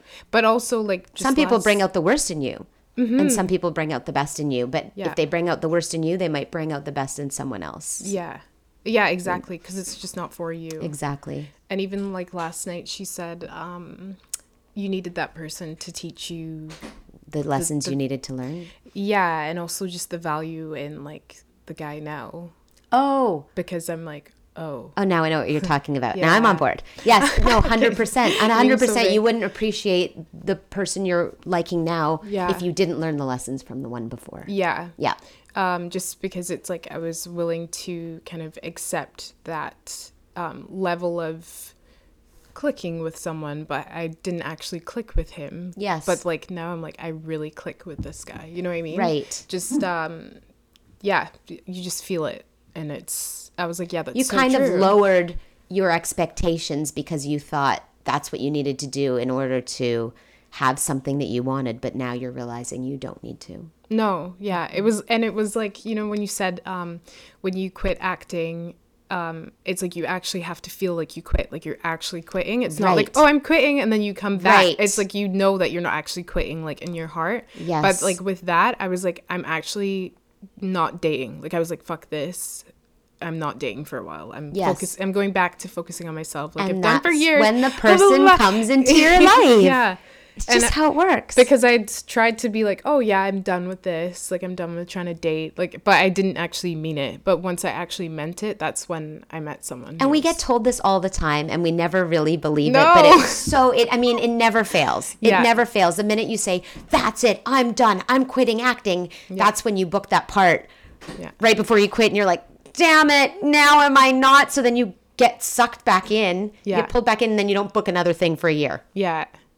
And it's so just- it's like and then you can't go that's it i'm done i'm quitting acting wink wink Yeah. and not really mean it you're not going to get that role like it just doesn't work it's so true. Yeah. And I think it's because we're told that by people, like someone saying, like, oh, it's when you quit. That's when you book something. Yeah. It's because you're told that. You're like, oh, I feel like I can manifest it if I just say I'm quitting. yeah But it doesn't no work. you gotta really doesn't know it like for that. real and believe it and yeah yeah Ugh. yeah so it's crazy but um yeah i just mean I, like i was thinking the other day i'm like wow if i didn't have sisters and i was an only child my like the trajectory of my life would be so different That's crazy. That's true. Yeah. even just like if it was just two of us, like it would just be so different. So having both of them and what they've had to say, especially in my adult life. Plus, being able to watch them and what they've gone through, and maybe some of their successes and their failures and mm-hmm. why, and analyze that. Yeah. Yeah. Because they can guide you. Yeah. There's just something so beneficial about having people who can like help steer where you're going because of the stuff they've been through. Yeah. And same thing goes for you. Like you've taught me a lot in the time that I've met you from you You've taught me a lot. saying story. Oh. Yes, you have. Okay. Well, That's the benefit of having friends of different generations because there's always things to be learned. yeah. New things you haven't thought about, or new perspectives, or watching how somebody else goes through their life. Mm. Going, oh, I'd like a little bit of that. How do they do that? Interesting. Oh, well, I think glad- one of my biggest teachers of my entire life has been my daughter. Yeah. And I know a lot of parents say that, but I it's true. Yeah. There are things you don't even think of before or you see it through someone else's eyes who you care so deeply for and you're like, "Oh." I mean, some of the Mm. lessons she taught me weren't fun ones, but yeah. yeah. fair. Yeah, no, that's true. Mm-hmm. Um, she, guess- she's the only one that really calls me out on my shit. Yeah. Like, really Yeah. call me out. Yeah, because you feel like comfortable Yeah. when it's someone you know. Uh-huh. And also you're not like the type to like freak out like or I mean I've never seen you do No, that. I'm like, I'm not. Some parents can. Yes, I know that. Which closes the door to like you trying to Being honest. yeah. Yeah. So then you're like okay. Yeah, and I don't freak out. And also, she doesn't know me as anything other than her mom. Mm. So she has nothing to gain by faking something with me. Like, she'll just That's true. say it as it is. Yeah. Like the time for a little comic relief when she was like two and I got out of the shower and she walked into the bathroom and we were always nudies around each other. And she's like, Mommy? And I, I was like, What, sweetheart? I thought she was going to say something really cute that I was going to write down in her book. And she goes, Your boobies are so long. long. No mother wants to hear that her boobs are long. I was just like, Well, honey, that's because of you. Because you fed from them for so long, it made them long. you ungrateful little shit. Yeah. So like whenever I got asked what my bra size was after that, I was like 32 long. but anyway, things Oh like that where they just say what's exactly on their Oh. mind. they did bounce back. I have to say to all you new moms out there, they do bounce back. they do. They do. Oh my gosh, that little is bit. so More than you'd think. Yo, that's so funny. Oh my goodness. Yeah, I laugh now. I can laugh now. At the time, you're just. I wanted to cry. yeah, of course. Oh my god, mothers Yeah. just sacrifice so much. Oh, they do. It's just something else. Mm-hmm. Yeah, respect all the mothers out there. and and it's like the karma comes back but it, it takes a long time it's mm. like no instant gratification. You put in all the work. And then maybe when they're like 17 18 19 you might start seeing some fruits of your labor. You might get the odd thanks mom or i love you. What do you want? Yeah. But it does come eventually. Aw, mm-hmm. Yeah, no, I'm sure it will continue to come even more now that she's older. Yeah. And when she knows she can save money by just writing me a really nice card and not buying me a present. she finally got it. That's truly what I want is a nice card. It took her forever to get that. That was real. Oh, Yeah. She's like, you know, I don't like writing. I'm like, well, write or spend 150 bucks. I don't care. yeah. Oh Your choice. Yeah.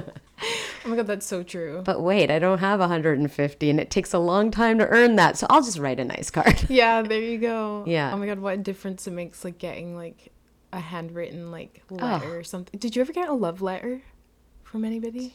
yeah, I have. I have a box of them. No way. I do. Oh my gosh. Yeah, I never did in high school though. It was never. Okay. I was did. always the chick that got passed up at, at Valentine's Day. I hated to this day. I still hate Valentine's Day, and I wonder if it's because of that. Oh shit. I always saw everyone else getting flowers, and I never got a flower or a note from a secret admirer or nothing. No, I had to wait till I was. I paid my dues. I had to wait into my twenties. Interesting. Yeah, I've never celebrated Valentine's Day. Yeah, So whatever. I can't say the people that I got the love letters from or a feeling of reciprocation, Uh but I yeah, it was very sweet. but you knew that people appreciated you. Yeah, but I mean, from the people that I was in relationships with, Yeah. I, I've received some amazing notes, and I still I will never get rid of them. Right. They're beautiful because it's kind of like a little window into how someone else saw you or how you changed their life, 100%. and it's beautiful. yeah. I try to write. Everyone always says I write a book because I write on the main part of the card and then to the left of the other side that flips open and then I write on the back and then sometimes I have to add paper. But yeah, I'm a big I'm a big card writer. oh, that's really nice. I have big writing, so maybe that's why it's so many pages. But yeah.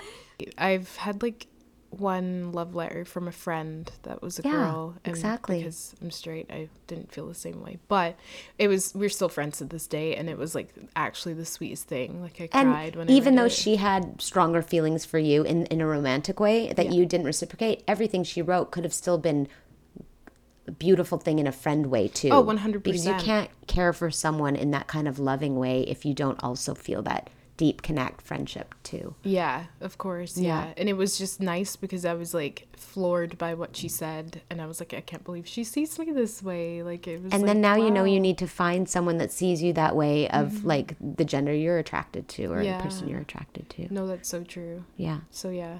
That's cool. though. Beautiful. I love that you have a box of love letters. Oh, I do. I'm just not just love letters, but cards, cards Right. and things that are written or thank you notes or mm. all that. Yeah, I guess like card. I have a box too, like of letters and birthday cards Yeah. and stuff. And So you're sentimental. yeah, I'm course. sentimental. Oh yeah, I feel like I should put those in my. I have a like a fire safe. My dad got me. That is true because Yeah. those are the things that are irreplaceable. One hundred percent. Photos, well, I guess photos are digital now, but in my day they were not. So those photo albums and cards and such. Yeah, because it's like written by that person. It's their handwriting too. You know. I even have ones of teachers that wrote really mean comments about me. Oh my and I kept them to remind myself that just because someone has an opinion, it doesn't mean like meaning I like daydream too much. Well, my daydreaming to you meant that I was being creative in my head Mm-hmm. or whatever. So those things just really hold no weight or water, and I keep those to remind myself. That's I like that. yeah, Uh, that's amazing. that was like Danny DeVito.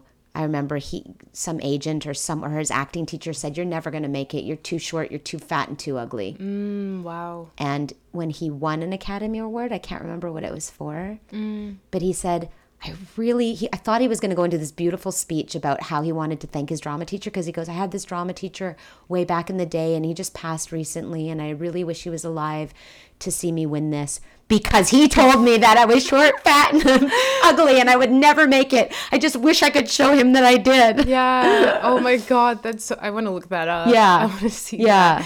that. Um yeah, some teachers just uh are haters. It's weird. But then again, about the sentimentality, yeah. you and I are. Maybe that's why we connect. But I'll have to tell you that again, not throwing shade, but throwing shade at my daughter.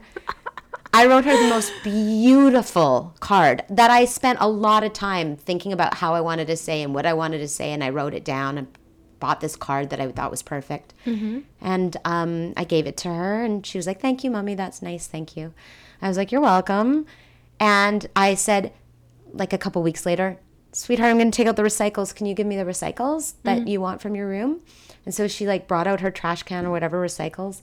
And I was taking them down and I was dumping things in the right recept, recept, help me out. Recept, Recyclables. no, like the- receptacle?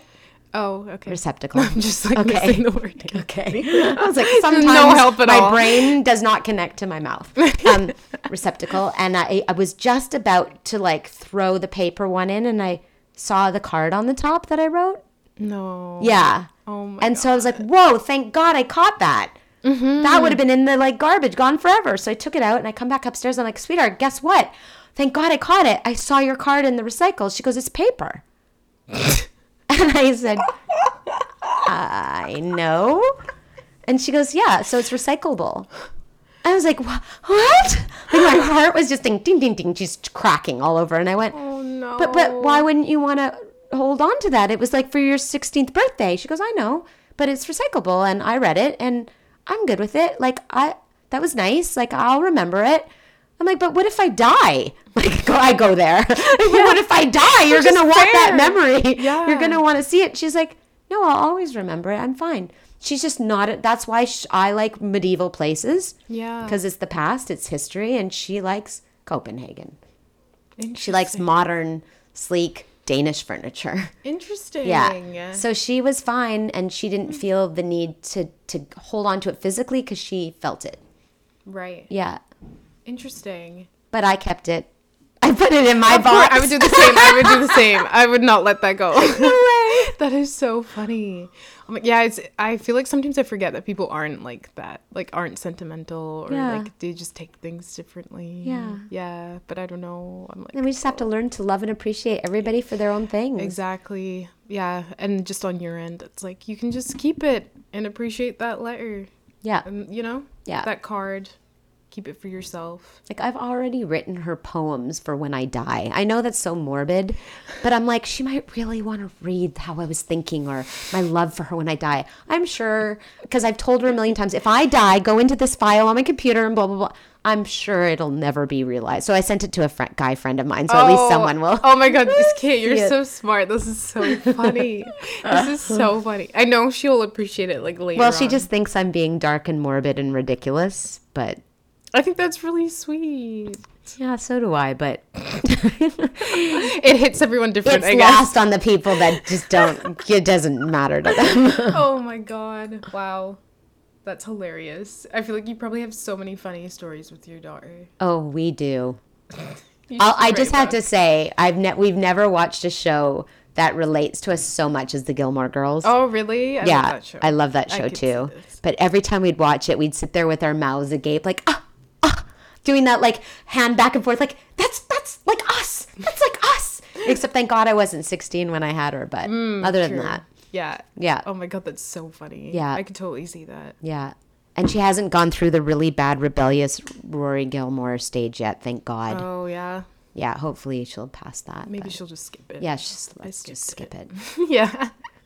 and no guys like what's his face the brooding jerk the one jesse no jesse's no jesse's allowed Is he um what's his face? familia vera familia whatever his name is Oh, he's the on- Italian guy. yeah he's on yeah. Uh, The Art of Racing in the Rain. milo familia yeah. or whatever yeah oh i don't know about the art of racing in the yeah he's very cute Yeah. not the art of racing i don't know him from that i know him from he's in this is us i think Yes. Yes. Oh yes. Oh my yeah god. He's very talented Yeah. so maybe the real guy just not the the character he plays no jesse's Yeah, fair. yeah he was like my favorite character in that show. I know her. Just a lot of- the girls too, because everybody loves the brooding See, it's like in real life I don't, teen. that show, I know, I know, because they're sexy. There's something sexy about those ones. It's just his eyes. It's a mystery. yeah. That mysteries get you every time. It's dangerous.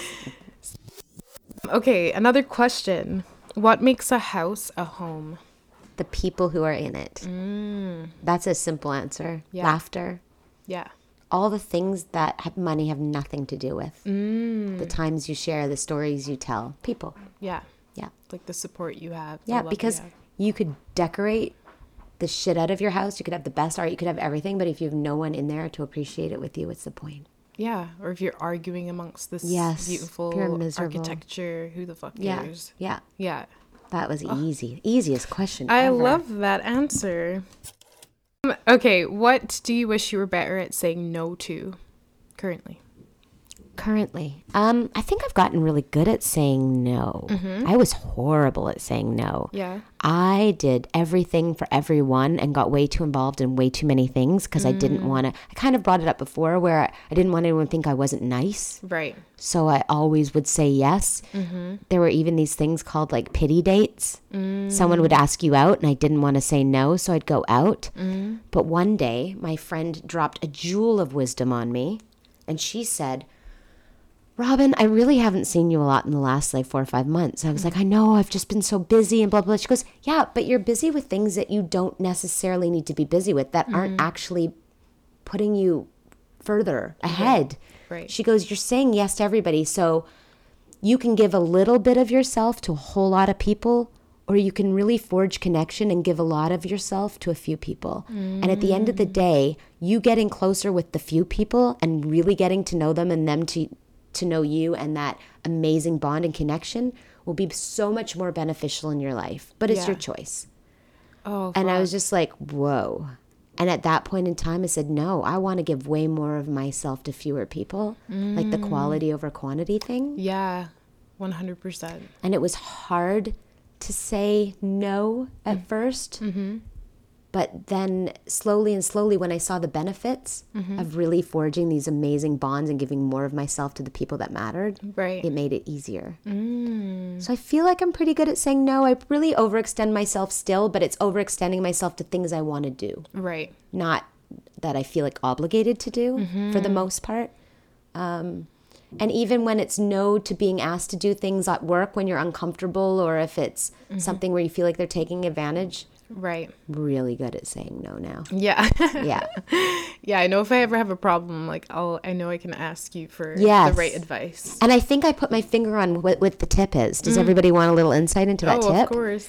That tip is when you feel like you're being pressured into something Mm-hmm. that's going to benefit you not at all and it's only for the selfish person that's literally just asking for things for themselves because they have no problem constantly getting people to do things for them. Yeah. Somehow turn it around and be like, it's amazing that you could even ask that of me.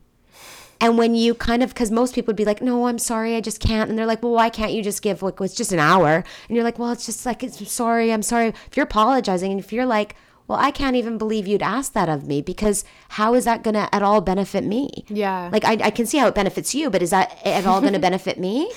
And if you really make them think, maybe sometimes they actually haven't even thought about it and Mm-hmm. you could be teaching them something. 100%. Or maybe they'll not be such freaking users all the time because there are takers. Maybe they're just takers and not givers, and maybe you'll shed some insight. Or maybe at that same time, they'll realize you're not one of those givers who will give, give, give while they take, take, take anymore. Mm, and they mm-hmm. just won't come to you. They'll go to someone else. yeah, that's true. Yeah. Yeah. But at least you don't have to deal with it.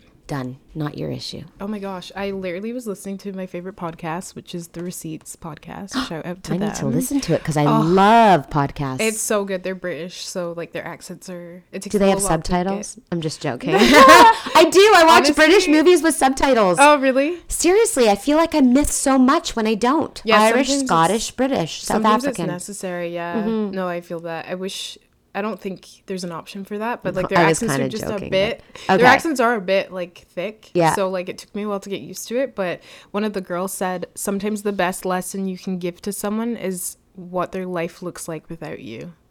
And I was like, oh, this was right before you got here, and I literally Mic paused, and I was like, whoa. yeah. And the other girl on the podcast was like, and the the girl who was saying it, it's like she didn't realize how, How- what a jewel that was. was because you know when Oprah does her podcast, she's like, "That's a tweetable moment," or she's like, Oh, yeah, an she's aha moment." yeah, she always says that, but I was like, "That's one of those moments." Wow. Is that not like That is every reason for somebody to leave a partner or relationship where they're just it's not good, not healthy, and maybe the best thing you can do is walk out of their life Mm-hmm. so that they have the time to think about what it what what you meant to them in their life. Exactly. Ooh. And I asked my dad if he can make me a T-shirt that says, um, "If you don't have gratitude, you'll have an attitude," because um, I feel like that applies to so many things. 100%. Like at work, you know, you're bitching about stuff. It's like, oh fuck this. But then it's like if you actually take the time to realize why you're grateful to be in that position, then your attitude will disintegrate.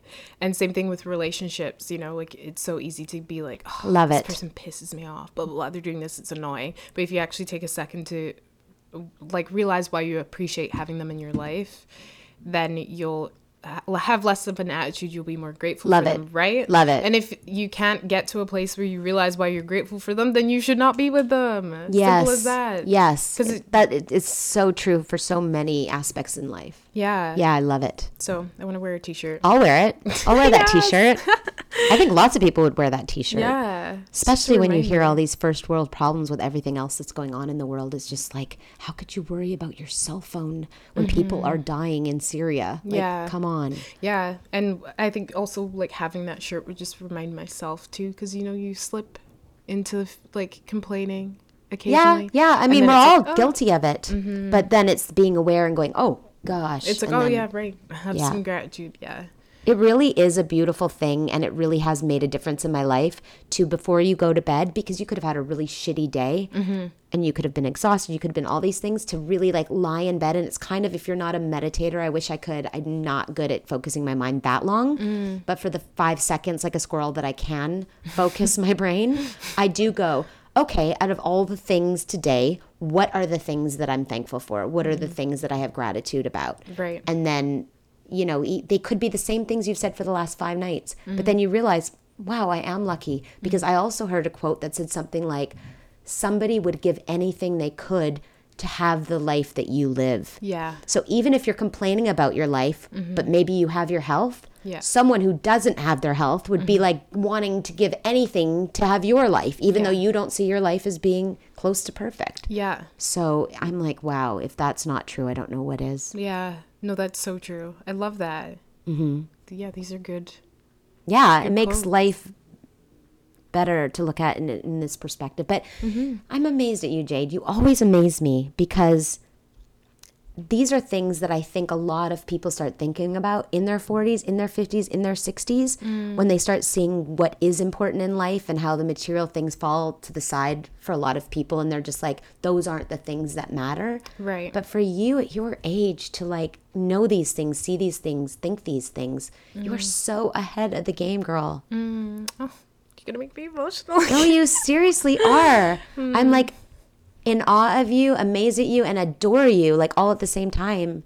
it's you. you just should feel so thankful for whatever reason your brain got there, yeah. because No, it'll make your life a lot better because for knowing these things. Yeah, Mm-hmm. it's true. I think like um uh instead of dwelling on things that have happened to me like growing up and stuff, Yeah. it's like you I just viewed it as like I have to spin this to a positive thing. And those know? things made you stronger, or they made you smarter, or they made you who you are.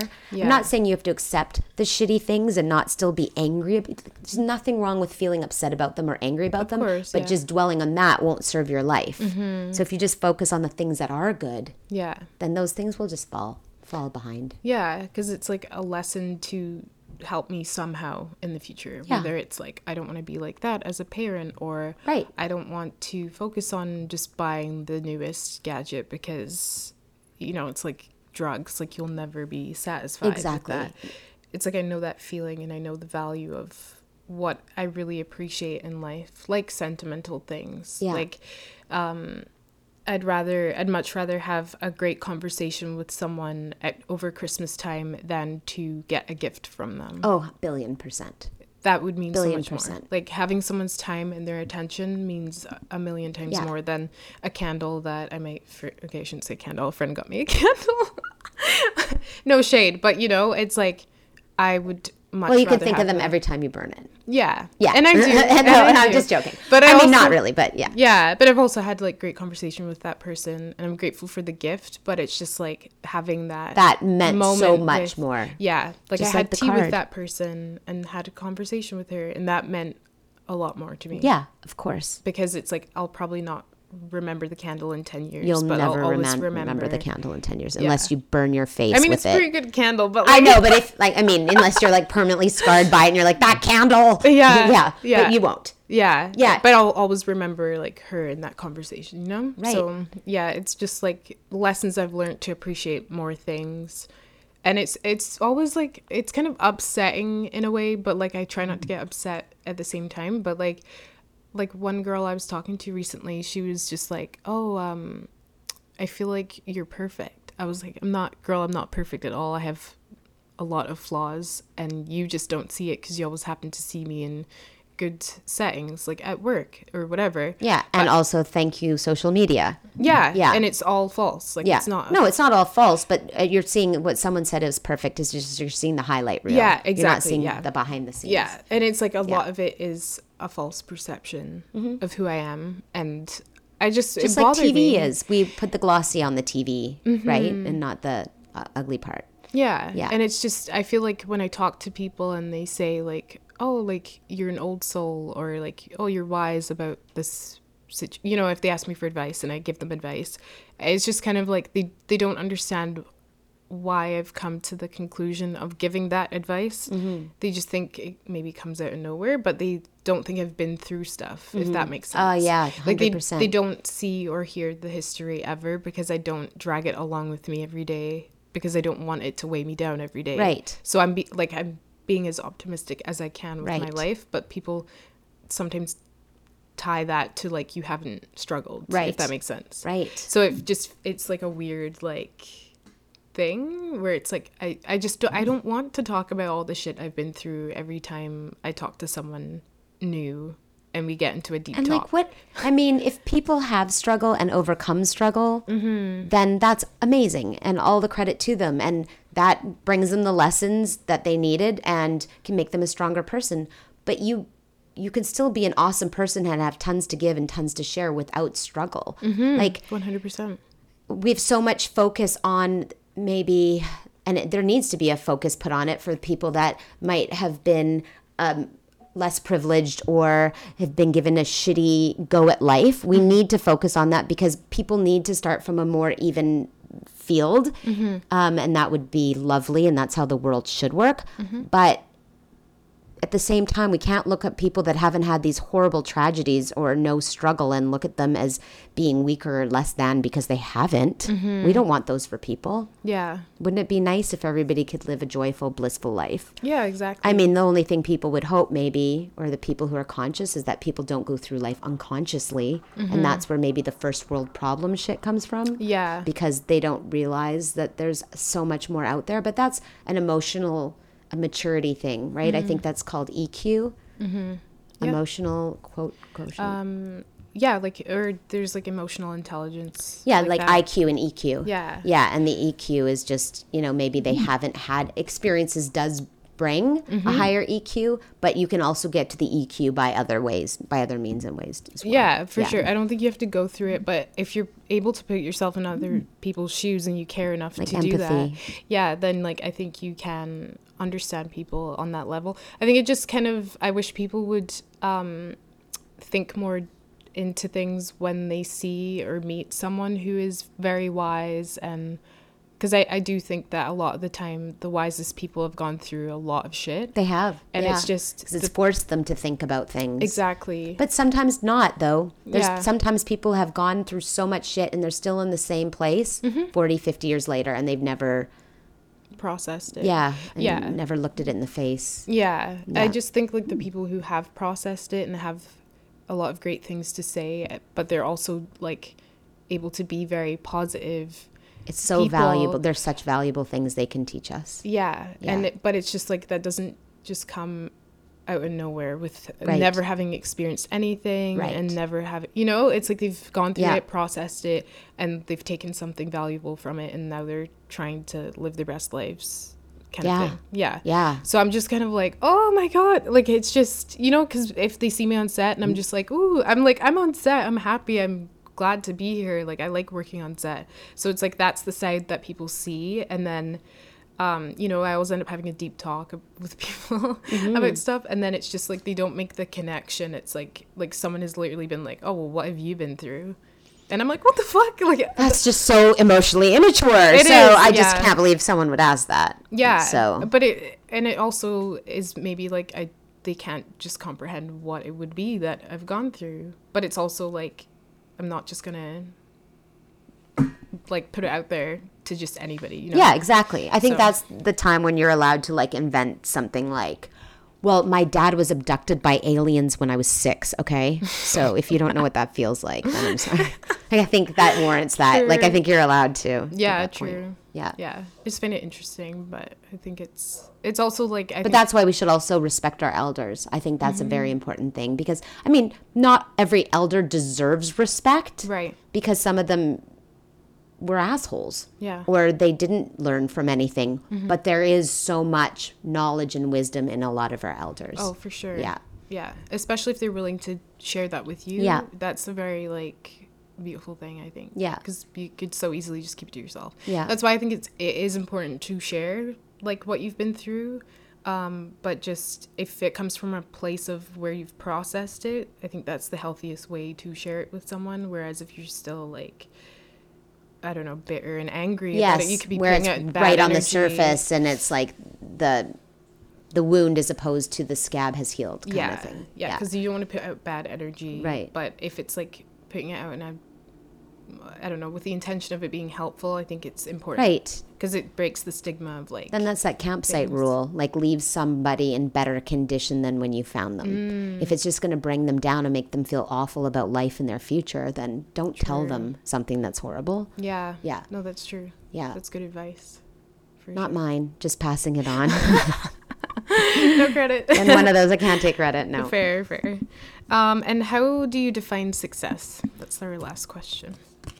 I really define success by fulfillment. Mm. Literally, to me, it has nothing to do with the money. Mm. I've seen super, quote unquote, air quotes, successful people who are absolutely miserable, and there's mm-hmm. no part of me that would want what they have in exchange mm-hmm. for being able to have people say, oh, they're successful Right. That's a certain idea of success, mm-hmm. a lot of society's standard of success, mm-hmm. not mine. And the more that I can walk away from that idea of it, the mm. happier I am. And I say mm-hmm. this with all honesty because money can come, money can go. I've had good amounts of money when I was doing shows and it was coming in, and I've had money where I was so poor, literally, I did not know how I was going to eat. Mm-hmm. Like I was eating power bars because that's all I could afford for my meal while I was feeding my daughter. Mm-hmm. But once you've been at that level mm-hmm. of really going, oh my God, okay, today I can only eat dinner but you still know that you can survive. And and in saying this, I don't want to sound like I am um what's the word I'm looking for? Um like I don't want to sound like I have a certain amount of privilege with that. Even being able to say that, I realize I do mm-hmm. because people have had it so much even worse than that Yeah. because I know I always would have a, a a couch to stay on if I needed to. I could call mm-hmm. people. I have a support system. Right. So in that, I'm lucky as well mm-hmm. and privileged. But just saying I wasn't because I'm too proud to ask people for money or whatever. Having been at that point mm-hmm. and knowing I could survive, mm-hmm. it kind of gave me the freedom to not fear it anymore Oh, okay. it was incredible. Mm-hmm. So I'm so thankful for it. It also made me more thankful for the things I do have. Like when Christmas or Hanukkah comes around and there was so many years where I would be crying because I couldn't afford to really buy any gifts. Mm-hmm. And it wasn't about the gifts, but just wanting to give gifts to Right. people. Mm-hmm. And so that when I can now buy some gifts, I'm so thankful for those and mm-hmm. for the fact that I had enough money to buy a couple gifts when I couldn't before.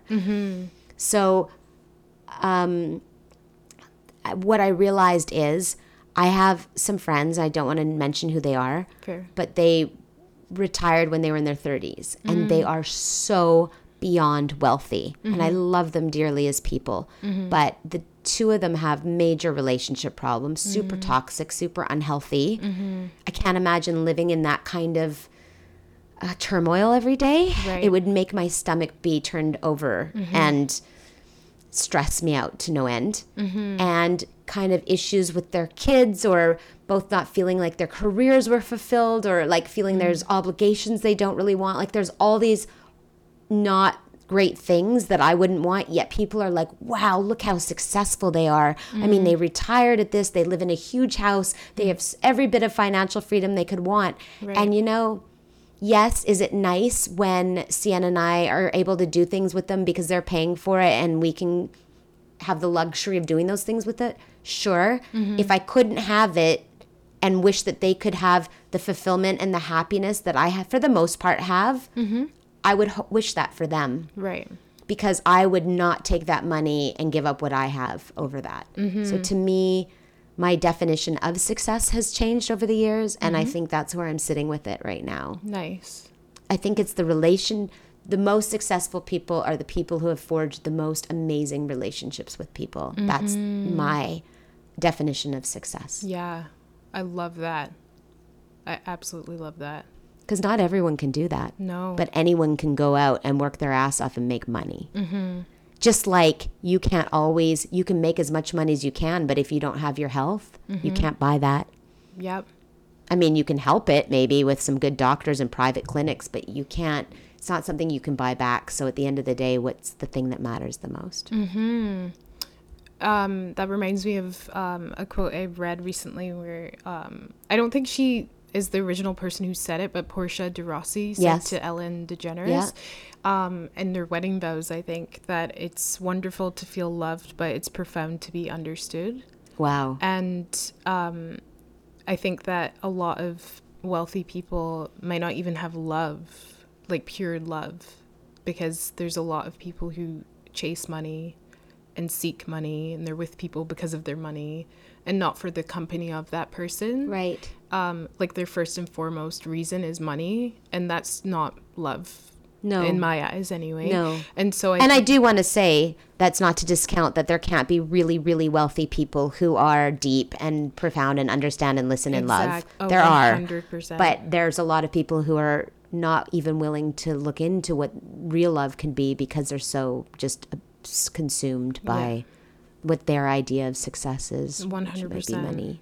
because a lot of people who um, their intention of whatever they're doing yeah they might want to make money of course but then they love what they're doing so much that money just happened to follow with it Exactly. but they know the value of what they were seeking in the first place which was fulfillment Yes. without the money Yes. but money just comes with it and it of course everyone wants money they want to be able to be comfortable and all that stuff and it's nice if you are wealthy and able to do things but i just feel like people lose track of what really matters so Yeah. yeah, like Because I mean, I do feel that Oprah gets it. Mm-hmm. I do feel like she does. And she has a ton of money and she does a lot of good for people. And I feel like she listens and she empathizes and she understands. I mean, she's Mm-hmm. a little out of touch sometimes when she's like, oh, if you're feeling stressed out, do something for yourself. Take yourself to a spa. I'm like, honey, not everybody can afford a spa. Mm. Yeah. But for the most part, I do feel like she is a very well-rounded person who mm-hmm. has a lot of money. Or like someone like Julianne Moore. Mm-hmm. There's just certain people I follow. Like she's really down to earth. She's all about the gratitude and her family and all that. Mm-hmm. And she does projects she loves. They might be indies. They might not be the ones that are the multi-million dollar projects but she does it because she loves them and she's fulfilled and she wants her kids to be fulfilled and she has a beautiful from what i see again it's all what we see but mm-hmm. the way they talk to each other and play with each other back and forth her and her mm-hmm. husband in their like little social media stuff like they have a solid thing going and my friend is is a friend of hers and her hairstylist and he always talks so highly of all of them. Mm-hmm. So it's just like that to me is success. That's really great success because they're very well rounded but when you have a money successful person come to me and this mm-hmm. has happened many times and says I don't understand. I've done everything I wanted to do with my life. I got my degree. I have an amazing job. My my my employees respect me. I have this incredible company. I make so much money, and yet I cannot have a good relationship to save my life. Mm. And I always say, well, did you put as much time, effort, blood, sweat, and tears into a relationship as you did your business? Mm, mm. Meaning, if something happens late at night, will you get on the phone and talk about it? Just like if an investor calls you and you need to, you know, smooth something out and you take the time and effort and put it in. Mm-hmm. If someone you're dating comes to you and says this, do you take the time to smooth it out? Do you show appreciation for the partner you're with like you do your employees? Do you do that? Because I'm telling you, if you put as much time and effort into your relationship as you do your business, mm. you would see the fruits of that. But you don't. People just expect love to happen, relationships to happen. They should be mm. the easy thing, the thing I come home to and I don't have to put work into. Mm-hmm. Well, I'm sorry, you get what you put out, like you get out what you put in. yeah no that's so true that's such good advice So oh my days oh no, I'd be saying this to someone my age, they'd be like, yeah, and see, but you're gonna know that so far ahead. yeah true Yeah, and again and i'm grateful for that But you can't, you can't get out something like it's like it's like if you tend if you don't tend your garden and you Mm-hmm. don't water it and you don't pull out the weeds and you don't give it love and nourishment, Mm. you're not gonna have any fruits or flowers. yeah So yeah. why are you shocked when you don't have that when you've put no time in? Yeah. No, it makes so much sense. It's so simple, but for some reason. To anything in life, it's to your career. If you just sit around waiting, why would it just happen? Yeah. if you like tend to that garden, eventually you're going to see fl- flo- flowers budding, mm-hmm. things happening. Yeah. Maybe not in Vancouver, but I was joking. Just joking, everybody. uh, it's priorities though. Yeah. And it, it- like the thing about um, kind of two distinct paths like merging like in relationships, I feel like if it's the right person who wants to see you grow, like you can be building your relationship and also building your career and they're helping you do that. Which is another thing like 100%. And they should want to be able to watch you flourish and grow and not be jealous of your growth and mm-hmm. not feel threatened by it. Mm-hmm. Yeah. I feel like another reason why I like think of these things is I was so quiet when I was a kid. I was like the quietest kid ever. Like I would be at school, not at home, but at school. You were thinking. you were yeah. just sitting there thinking. Yeah, I'd be observing people and then thinking about it and you know processing things and seeing how people work and stuff. And I think that's where a lot of this comes from. Well, there's a quote to do with something like that that the wise one is not the one who speaks, but the one who listens. Mm. Because it is true. I mean, most of the time, what people say, and this is why I feel weird having this like podcast interview because it's like, does it really matter what I think at the end of the day? Everybody comes up with their own stuff and it doesn't matter. But it's just mm-hmm. little bits of insights, or you can take from it what you want, not take Yeah. from it what you want, and you'll Exactly. learn on your in your own time or your own path. And most of you probably know everything more than me. Like, I don't mm-hmm. know. But the older you get, that's true. The older you get, if you are a thinker, mm-hmm. introspective, you'll realize the less you actually know. Yeah. And you'll be okay with that. And we were talking about something before when we said something about changing and changing. I can't remember exactly what it was, but I remember a thought came in my head. It's just like, even though you think you know who you are in your 20s, it's going to change by your 30s, it's going to change by your 40s. Mm. And at, at first you're going to feel uncomfortable with the change because you're like, "But I but I know who I am or that's who I am. Isn't that who I am?" Yeah. But then as you get older, you just have to be more and more okay with going, maybe that's not who I am now. Mm, yeah. Because how can I be the same person in my 20s as I am now when I've experienced so many more experiences since my 20s? Yeah. That would show that I've had no emotional growth or any growth at all or experiential growth if I'm still that same person I was in my 20s. I should be different now. Yeah. I should have different feelings and thoughts towards things than I did then. Yeah. Some people have really strong political views one way and then feel bad about changing them later, but you Your life- shouldn't. It's yeah. because of however your life led you, you feel differently now. One hundred percent, and you're allowed to change your mind. I think people forget that. 100%. And there's also like a quote which I don't remember by who. Oops, but um, it's like the wise person knows that they don't know everything. like Exactly. that. yeah. So it's like you never, you the will same never as- know everything. The more you know, you realize the less you know. Yeah, exactly. So I think like um, what I like about my podcast and about having guests and whatever is no matter what they have to say, I think hearing a new perspective is like a little spark. And the spark might not might not always catch in people's heads, but sometimes like there's one thing you say like um That could it change sparks- someone's perspective. and yeah, and it makes you just go, oh, I never thought about that that way. And then you go and think about it. And Mm-hmm. even if it doesn't lead them to change anything in their lives, I think just having that new thought changes something about them. Like if they're used to doing the same thing over and over again every single day, and then hearing you talk sparks a new thought in their Yeah. head. Isn't that amazing in itself? I love it. And that's why I love talking to everybody every day, the Mm-hmm. people you'd least expect it. And oh, damn, someone. Okay, I don't know if you have to, like, whatever you do at the end, I'm going to leave you with a gem that someone gave me the other day. Oh, amazing. Oh, I remember it. I don't remember who it's by, but I actually remember the quote. Okay. It says, Speak to everybody that you come across in the day Mm-hmm. as though they have something that they can teach you. Amazing. Isn't it? Yeah. Because I was just like, you know, you walk down the street and there could be a man you, who's who picks something out of the garbage, Mm-hmm. and I I befriend the ones in my neighborhood who that's they like to dumpster dive because they make money. Well, I'm going to tell you what I learned from this man when I had a conversation. Mm-hmm. He was telling me what he used to do, and he used to be in the rat race with everybody else, and he said it just didn't suit him. He Mm-hmm. didn't like it. He felt stifled. He didn't feel free, and he didn't like it. And I said, fair enough. I understand that. I get it. Yeah. And he said, um, "Oh, Robin, your brain, your this is menopause. uh, there should be a podcast called "This Is Menopause." you can start one. Well, I was going to say, well, yeah, sure, true, I could, but you could too when you go through it eventually. Um, but uh, he was saying the reason why he does this now is because, I mean, I guess I was just saying that he loves the freedom as his own time, his own way. And, you know, he can talk to people. He can, I don't know, he's on in his terms. He doesn't have the, the, nobody is telling him how he has to live his life. And I was just like, I realized how much more we have in common than different. You know what I mean? because the main thing that fuels him and I are the same things. yeah. So he's taught me about. I could have looked at people who were dumpster diving or someone who decided to live on the street and have an assumption about them before. Whereas now I'm going, wow, that was his effing choice. He didn't, he wasn't, I mean, different people are on the street for different reasons and no judgment as to what got them there. I don't walk in their shoes. And, you know, fuck, like, we're all one step away from being homeless or having an issue which could take us there. Yeah, But- 100%. When he explained to me why, it's like I got to learn that piece of information and that knowledge which changed my perspective. Mm. And so if we talk to everybody, even if there's someone that you think's going to annoy you or even if you think it's a waste of your time to talk to them, yeah.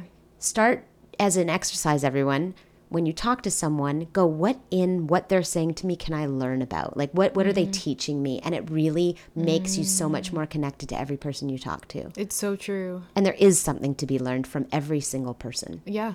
Yeah 100%. even if it's you, you've learned you don't want to spend more than five minutes with that person Yeah. But- and you can think, like, why? Yeah, why what's know? triggering you what annoys you and Yeah. why Yeah. yeah Like when I went back to Scotland, I was like talking to someone who was gossiping basically. It's Yeah. like small town mentality.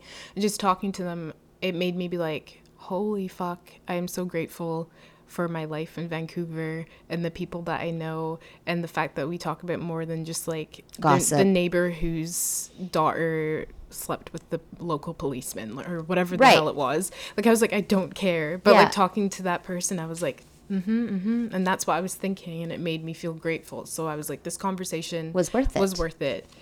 And I don't want to have it again. But like Yeah. you know? Because you don't need the same lesson twice if you can take something from it the first time. right But And then you can also ask why it triggered you so much. What about that? But so every time you do have that maybe lesson twice or three times or nine times, yeah, there's you're still learning something. something. Yeah, you're learning something. Like Why it does still it still me. annoy me? exactly. Like Why can't I just breathe and have her say her piece? Yeah. Yeah. Like I'm not at peace with that yet. And Yeah. that's a lesson in itself. yeah. So you're constantly learning. Yeah. And I think that's a beautiful thing. That's one thing that background has taught me, which it's such a random job or whatever, like to the outside person, it just it seems like, oh, this. But I always say to people, the best thing I love about the job is how many different people you meet and can talk to. And like there's some crazy people and there's like the best people I've ever met. Yes. And everything in between. Yes. And Such every a single melting convers- pot. Yeah. Every Yeah. single conversation that I've had has done exactly that, taught me something. And that's every day I get to go to work. And I just think Yeah. that's incredible. It is incredible. Yeah. We're kind of like a petri dish. yeah. In a way. but creating good things like penicillin. it's so true.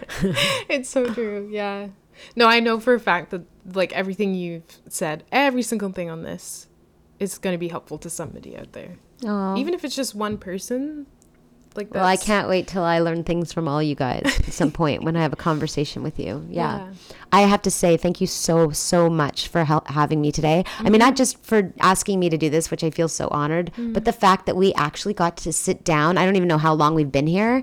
And you were supposed to be somewhere going at five. But, anyways, oh, no, it's fine. that we um, got to have this meaningful, deep conversation because Yeah. this is what life is all about. I agree. And I hope we do more of this and it doesn't have to be on a podcast. yeah. yeah. On air, off air, whatever. Yeah. Yeah. No. I can't wait. That's why I always appreciate your company. Oh my gosh, it's me too. always like that. And I'm so honored to have you on my podcast. I've been like itching to have you on it for so long. Oh, I thought Like, you just forgot about it. no, oh my god, no, just life, you know. yeah, no, no, no. I mean, I because I don't think I'm important at all. oh my, you're like I'm not.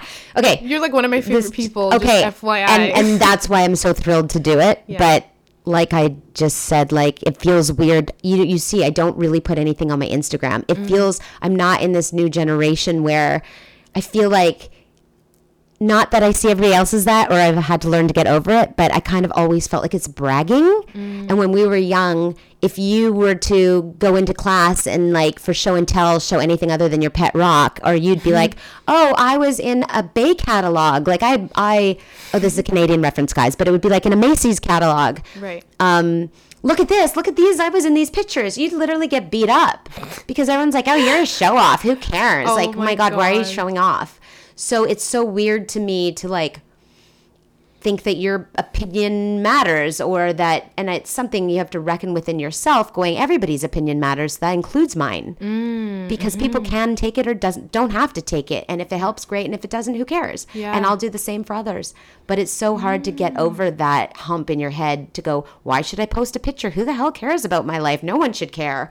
Or but maybe someone will find beauty in that thing i created. Or Mm. maybe by posting something about this foundation it'll bring money to the foundation or whatever so Yeah.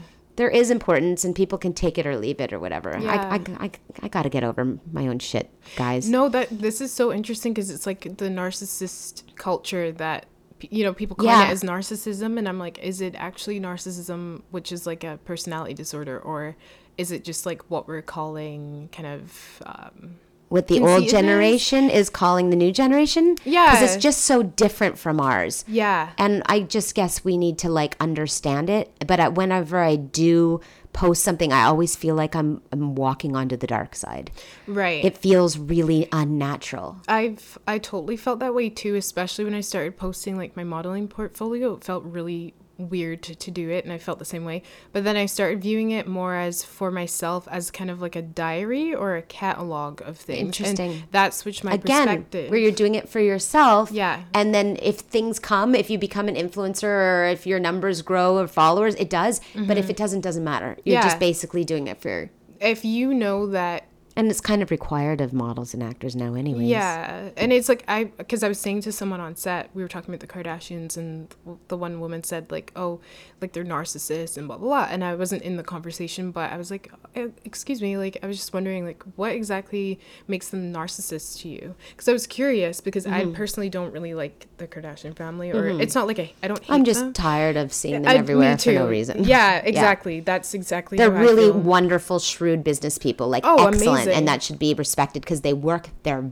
butts off one hundred percent. talk about working their butts off Yeah. i don't know will smith you might have some competition in that work ca- category there True. Yeah, no, they've done like an incredible thing with their careers and stuff, but um, I just I'm not necessarily a, I wouldn't say I'm a fan of them, right? Mm-hmm, so I was just asking her out of curiosity, and I wasn't looking to attack from the Yeah, other side, right. And so I asked her, and she just said like, yeah, like I don't know, they just always post like you know pictures and videos of themselves, and I was like, okay, well the thing is like I do that too, and it's like I was think I've been thinking about this and it's more so like to me I'm like someone might view my Instagram and be like holy shit it's just like literally pictures of her she's fucking full of herself she's a narcissist blah blah blah blah and I'm like I feel like you're viewing that from an angle of you're assuming that I think I'm better than you because I'm posting pictures of myself right but you don't actually know me as a person and i know that i'm not better than any other person out there who doesn't even have instagram i'm not better than any other human Right. on this planet Right. i just happen to be sharing pictures of so it's the, their projection yeah. Yeah. and it's like my intention behind it is like i get work through posting my portfolio on But I kind of feel like there's some people that I've stopped following because it irritates me, and Mm-hmm. I definitely need to look into why. And there's some people that post the same amount of pictures and it doesn't irritate me. Mm-hmm. And I think that's where nuance comes in. Oh my God, we're still going to keep talking. Um, I think that's where nuance comes in, in the sense that. Um, if you feel a desperation that someone's posting it for the instant gratification or the validation, Mm. that part annoy maybe annoys me, but I think it annoys me because it makes me sad for that person. Right. I'm such an empath that I'm feeling their void or their emptiness or their needing for Mm. validation. Mm-hmm. Whereas if someone's posting it and you see that's kind of their page or that's their business website or that's their portfolio or they're doing it for business reasons and Mm-hmm. you don't see that desperation, it doesn't bug me. Right. So I think two people doing the same thing, I don't follow one, I follow the other. And I think it's because I'm feeling the nuance in my gut. It could be a gut thing, it could be a, a mind thing. I don't know. True, but I think the fact that you're willing to be like, why does this bother me? And you, I need to look into that. That's literally what I ask myself every time something bothers me, because I bring up the Kardashians quite a bit, like in a way that I'm like annoyed how much um, the world values seeing their stuff versus like Well, I know stuff. that I'm annoyed that their emphasis is all about, i mean, what they've put out there at least. It might not be their real one, but their persona that they give out is all about superficiality Yeah. and name brands and owning and money. Yeah. And I don't share those values. Right. So it kind of annoys me because it's nothing that's adding to my life. It's Right. not making my life any better. right So it's just like it's like an annoyance. It's like a bug that's buzzing around your head. Yeah. It doesn't change my life, but it's just annoying. that is a perfect way of explaining it because i've i was like why i need to figure out why this bothers me so much that's like Yeah. literally the past few weeks i'm like why do the kardashians bother me so much and what you just said explains it because i just feel like it doesn't add anything to my life and also just the consumption of it because you were saying about will smith's family you're like from what we see they seem Yeah. like an incredible Yeah. family and i think at the end of the day they could be the worst people ever behind the scenes for all we know but at least what they're trying to They're put out there is something with the intention of po- positivity and adding to people's lives like with the red table talks And same with the. Obamas. Like you could question his politi- policies and politics, and lots of people died under his watch. But Mm-hmm. the one thing that he put out there and continues to put out there, especially with Michelle, who I love, is hope. yeah And I think a lot of people at that point in time needed hope and they put out positivity and they put out growth Mm-hmm. and and seeing people for individuals and like a lot of those social issues they were like amazing about. So, you know, we can see what we want to see in that. And if that works for you and aligns with you, that's great. and like yeah and the person that annoys me the least in the kardashian family is kim because she's actually tried to do things that are more positive like she's tried to help people who are wrongfully accused of crimes Yeah. and whatnot so that is Yeah. like oh you know it, Yeah. but just otherwise i don't want to like really see it and i don't want to really hear Maybe she's it. doing that because she knows she's changing or she's thought more deeply about things and Mm-hmm. her consciousness is changing and maybe she realizes she could do more good in the world by that Yeah. than by putting out her girdles. and at the end and at the end of the day Although I hear they're really good. yeah, I'm sure. People said they are amazing. I'm sure, but you know, it's like at the end of the day, like um, they can do whatever the hell they want. They don't have to do anything positive. It's that's their choice. Just like Yeah. it's my choice how I live my life. Yeah, but I'm just like I don't want to consume it, and I Yeah, don't. you wanna, don't need to. I don't want to hear people talking about the Kardashians at work when Syria just got bombed and no one gives a fuck about that. That's right, right, me. right. Well, because it's basically consuming empty calories. yes, exactly. When you can nourish yourself with really healthy food, or you're just sitting there aimlessly, mindlessly eating one chip after the other. Exactly. Not to say that I don't love chips. I do. I love me chips. too, but But you know what I'm saying? But if, okay, just to leave you on this note, I'm going to give two amazing Instagram accounts that I follow that make me so happy. Okay, yeah. Um, one is called Shake My Beauty, and one is called Born Different. Okay. And there are all these people that came into this world for whatever reason different um, from conditions they deal with health wise or the way they look physically or whatever. Mm-hmm. And they are such beautiful, positive videos and l- little snippets into their life as Yeah. told by them for how they view their life and how they want to make a difference in this world. Mm-hmm. Super uplifting. And guys, there is, you know, I know when you look at the news or turn on the news, it's always negative, negative, negative, and it really starts to affect me because mm-hmm. my heart literally bleeds for everything. Right. I usually have one cry at least a day because of something I read in the news. Right. There's a um, website called the Good News Network. Mm, I've heard of this. Did I tell you about it? I think so. Okay. Yeah. And literally, you go on, and it might be a sad story, but it has a good outcome. It's literally people that are doing wonderful things in the world, how things are changing for the better, um, wonderful stories where people have helped each other or communities come forward or whatever. If you need just a nice dose before you go to bed so you don't have nightmares of just lovely things for humanity, Yeah. the Good News Network. Amazing. Really good. Oh, okay. I'll put those in the description as well, so peop it's easier for people to like click it. Okay, that'd be out. amazing. Anyways, we're gonna have a huge hug, guys. Thank you so much for having me. Oh my God, you're the best. Oh, you're, You're the, best. best. You're the oh my gosh. Okay, well, thank you for the great talk and My pleasure. yeah, thanks for blessing whoever listens to this Yes. with your wise words. And thanks for blessing me when I meet you on the street. Oh. Okay. guys. All right, bye for now. If you have any comments, questions, concerns, or requests for future episodes, please email I'm an adult now what at gmail.com. I read every email and would love to hear from you. Please subscribe to receive future updates on episodes, and if you feel like it, please rate this podcast on your streaming platform of choice.